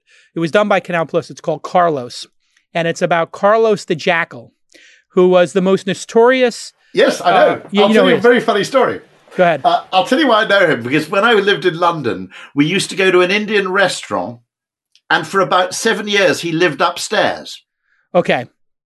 And so these guys who served us, he was quite a regular customer. I can't remember whether it was takeaway or the restaurant, but it was actually, he was quite a fan of Indian food. So can't have been all bad. And he was a And, um, terrorist who, Yeah. at the time, terrorists were considered freedom fighters, and whatever they did was kind of noble as opposed to abhorrent. And so he was sought after as kind of like, it wasn't one cause, it was almost like whatever cause. It was like a Robin Hood kind of uh, vibe. And there's this movie, Carlos, um, which is a mini series. Canal Plus did it. It cost 18 million. It's in one, two, three, four, five, six, seven, like eight languages. It's recorded on four continents. It, maybe it's nine hours or something. And ah, it's brilliant. it's Ed- Edgar Ramirez who is, and it's 2010. When I tell you this is going to be your f- top 10 favorite films, guaranteed. Carlos the Jack. Thank you very much. I'll try and return the tip. Le Bureau, if you can find Le it. Bureau, Very good okay. French tip. Yeah. Oh, okay. And obviously, uh, other French things. Uh, Fauda's very good, Israeli se- series. If you haven't seen that, Fauda. F A U D A. I think they're three seasons now. That's absolutely brilliant Israeli. Is that that what series. Homeland was based on? Our series in America? I, I don't think so. I Oh. think it's based on. It's a very interesting group of of, of um, essentially um, Israeli special forces people. Got it. It might Um, be what actually Showtime is about because that was like the CIA in America. And they just finished up their like seven year run. It is amazing how, when you think on a global basis, America, the big exporter of culture, and of course, England before that, um, now we're looking for series in Israel or, you know, Korea, whatever, to remake those films here. It really does say something about globalization and culture that movies can kind of, and series can I've got a lovely little yeah. story about this, which is The Killing, which you probably remember being remade in English, I Yes. think, by Netflix, I think it was. Yeah. That was a Danish series, uh, and it ran in Denmark, and the Danes liked it a lot, and then they forgot about it. Hmm.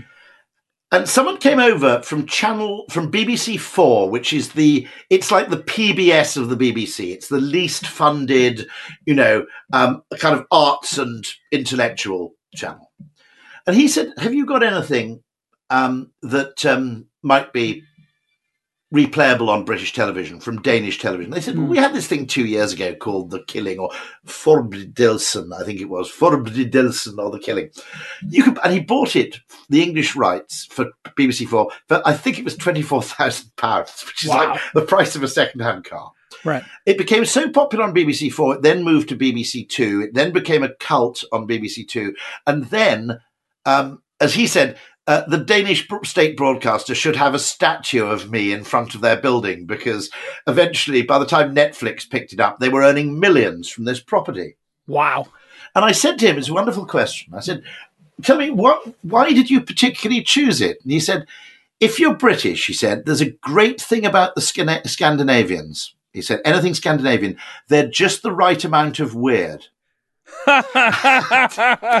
And it, it's a very, very good observation, which is you have these cultures which are, we, we basically understand what's going on, but then occasionally there are things which are, you know, slightly strange. Notable, But yeah. it's, it's not it's not so strange that you can't understand the context, but it's strange enough to keep it interesting. So even if you have a bit of a lull in the program, you start looking at their furniture or something, you know. So, Right. um, Yes, it is one of the nice things about the the international cinema. The- I mean, the only the only loathsome thing is now that America is so desperate for the incremental ten percent of Chinese consumers and dollars that we're willing to Yeah. change the ending of our films for an authoritarian, brutal regime that tortures people. And in America, the the woke left, you know, most virtual signaling group is Hollywood and Hollywood literally would change the ending of their movies to make an extra Yeah. 10% from communists. It's crazy. which is crazy. Yeah. It's insane. And nobody calls them out on it. It's like, how can you be these incredible virtue signaling folks who get up at the Oscars and give us all a big speech? And this is where I think Ricky Gervais taking the piss out of them is so brilliant. That's the other guy. Okay. Listen, uh, you're my representative, yeah. Rory.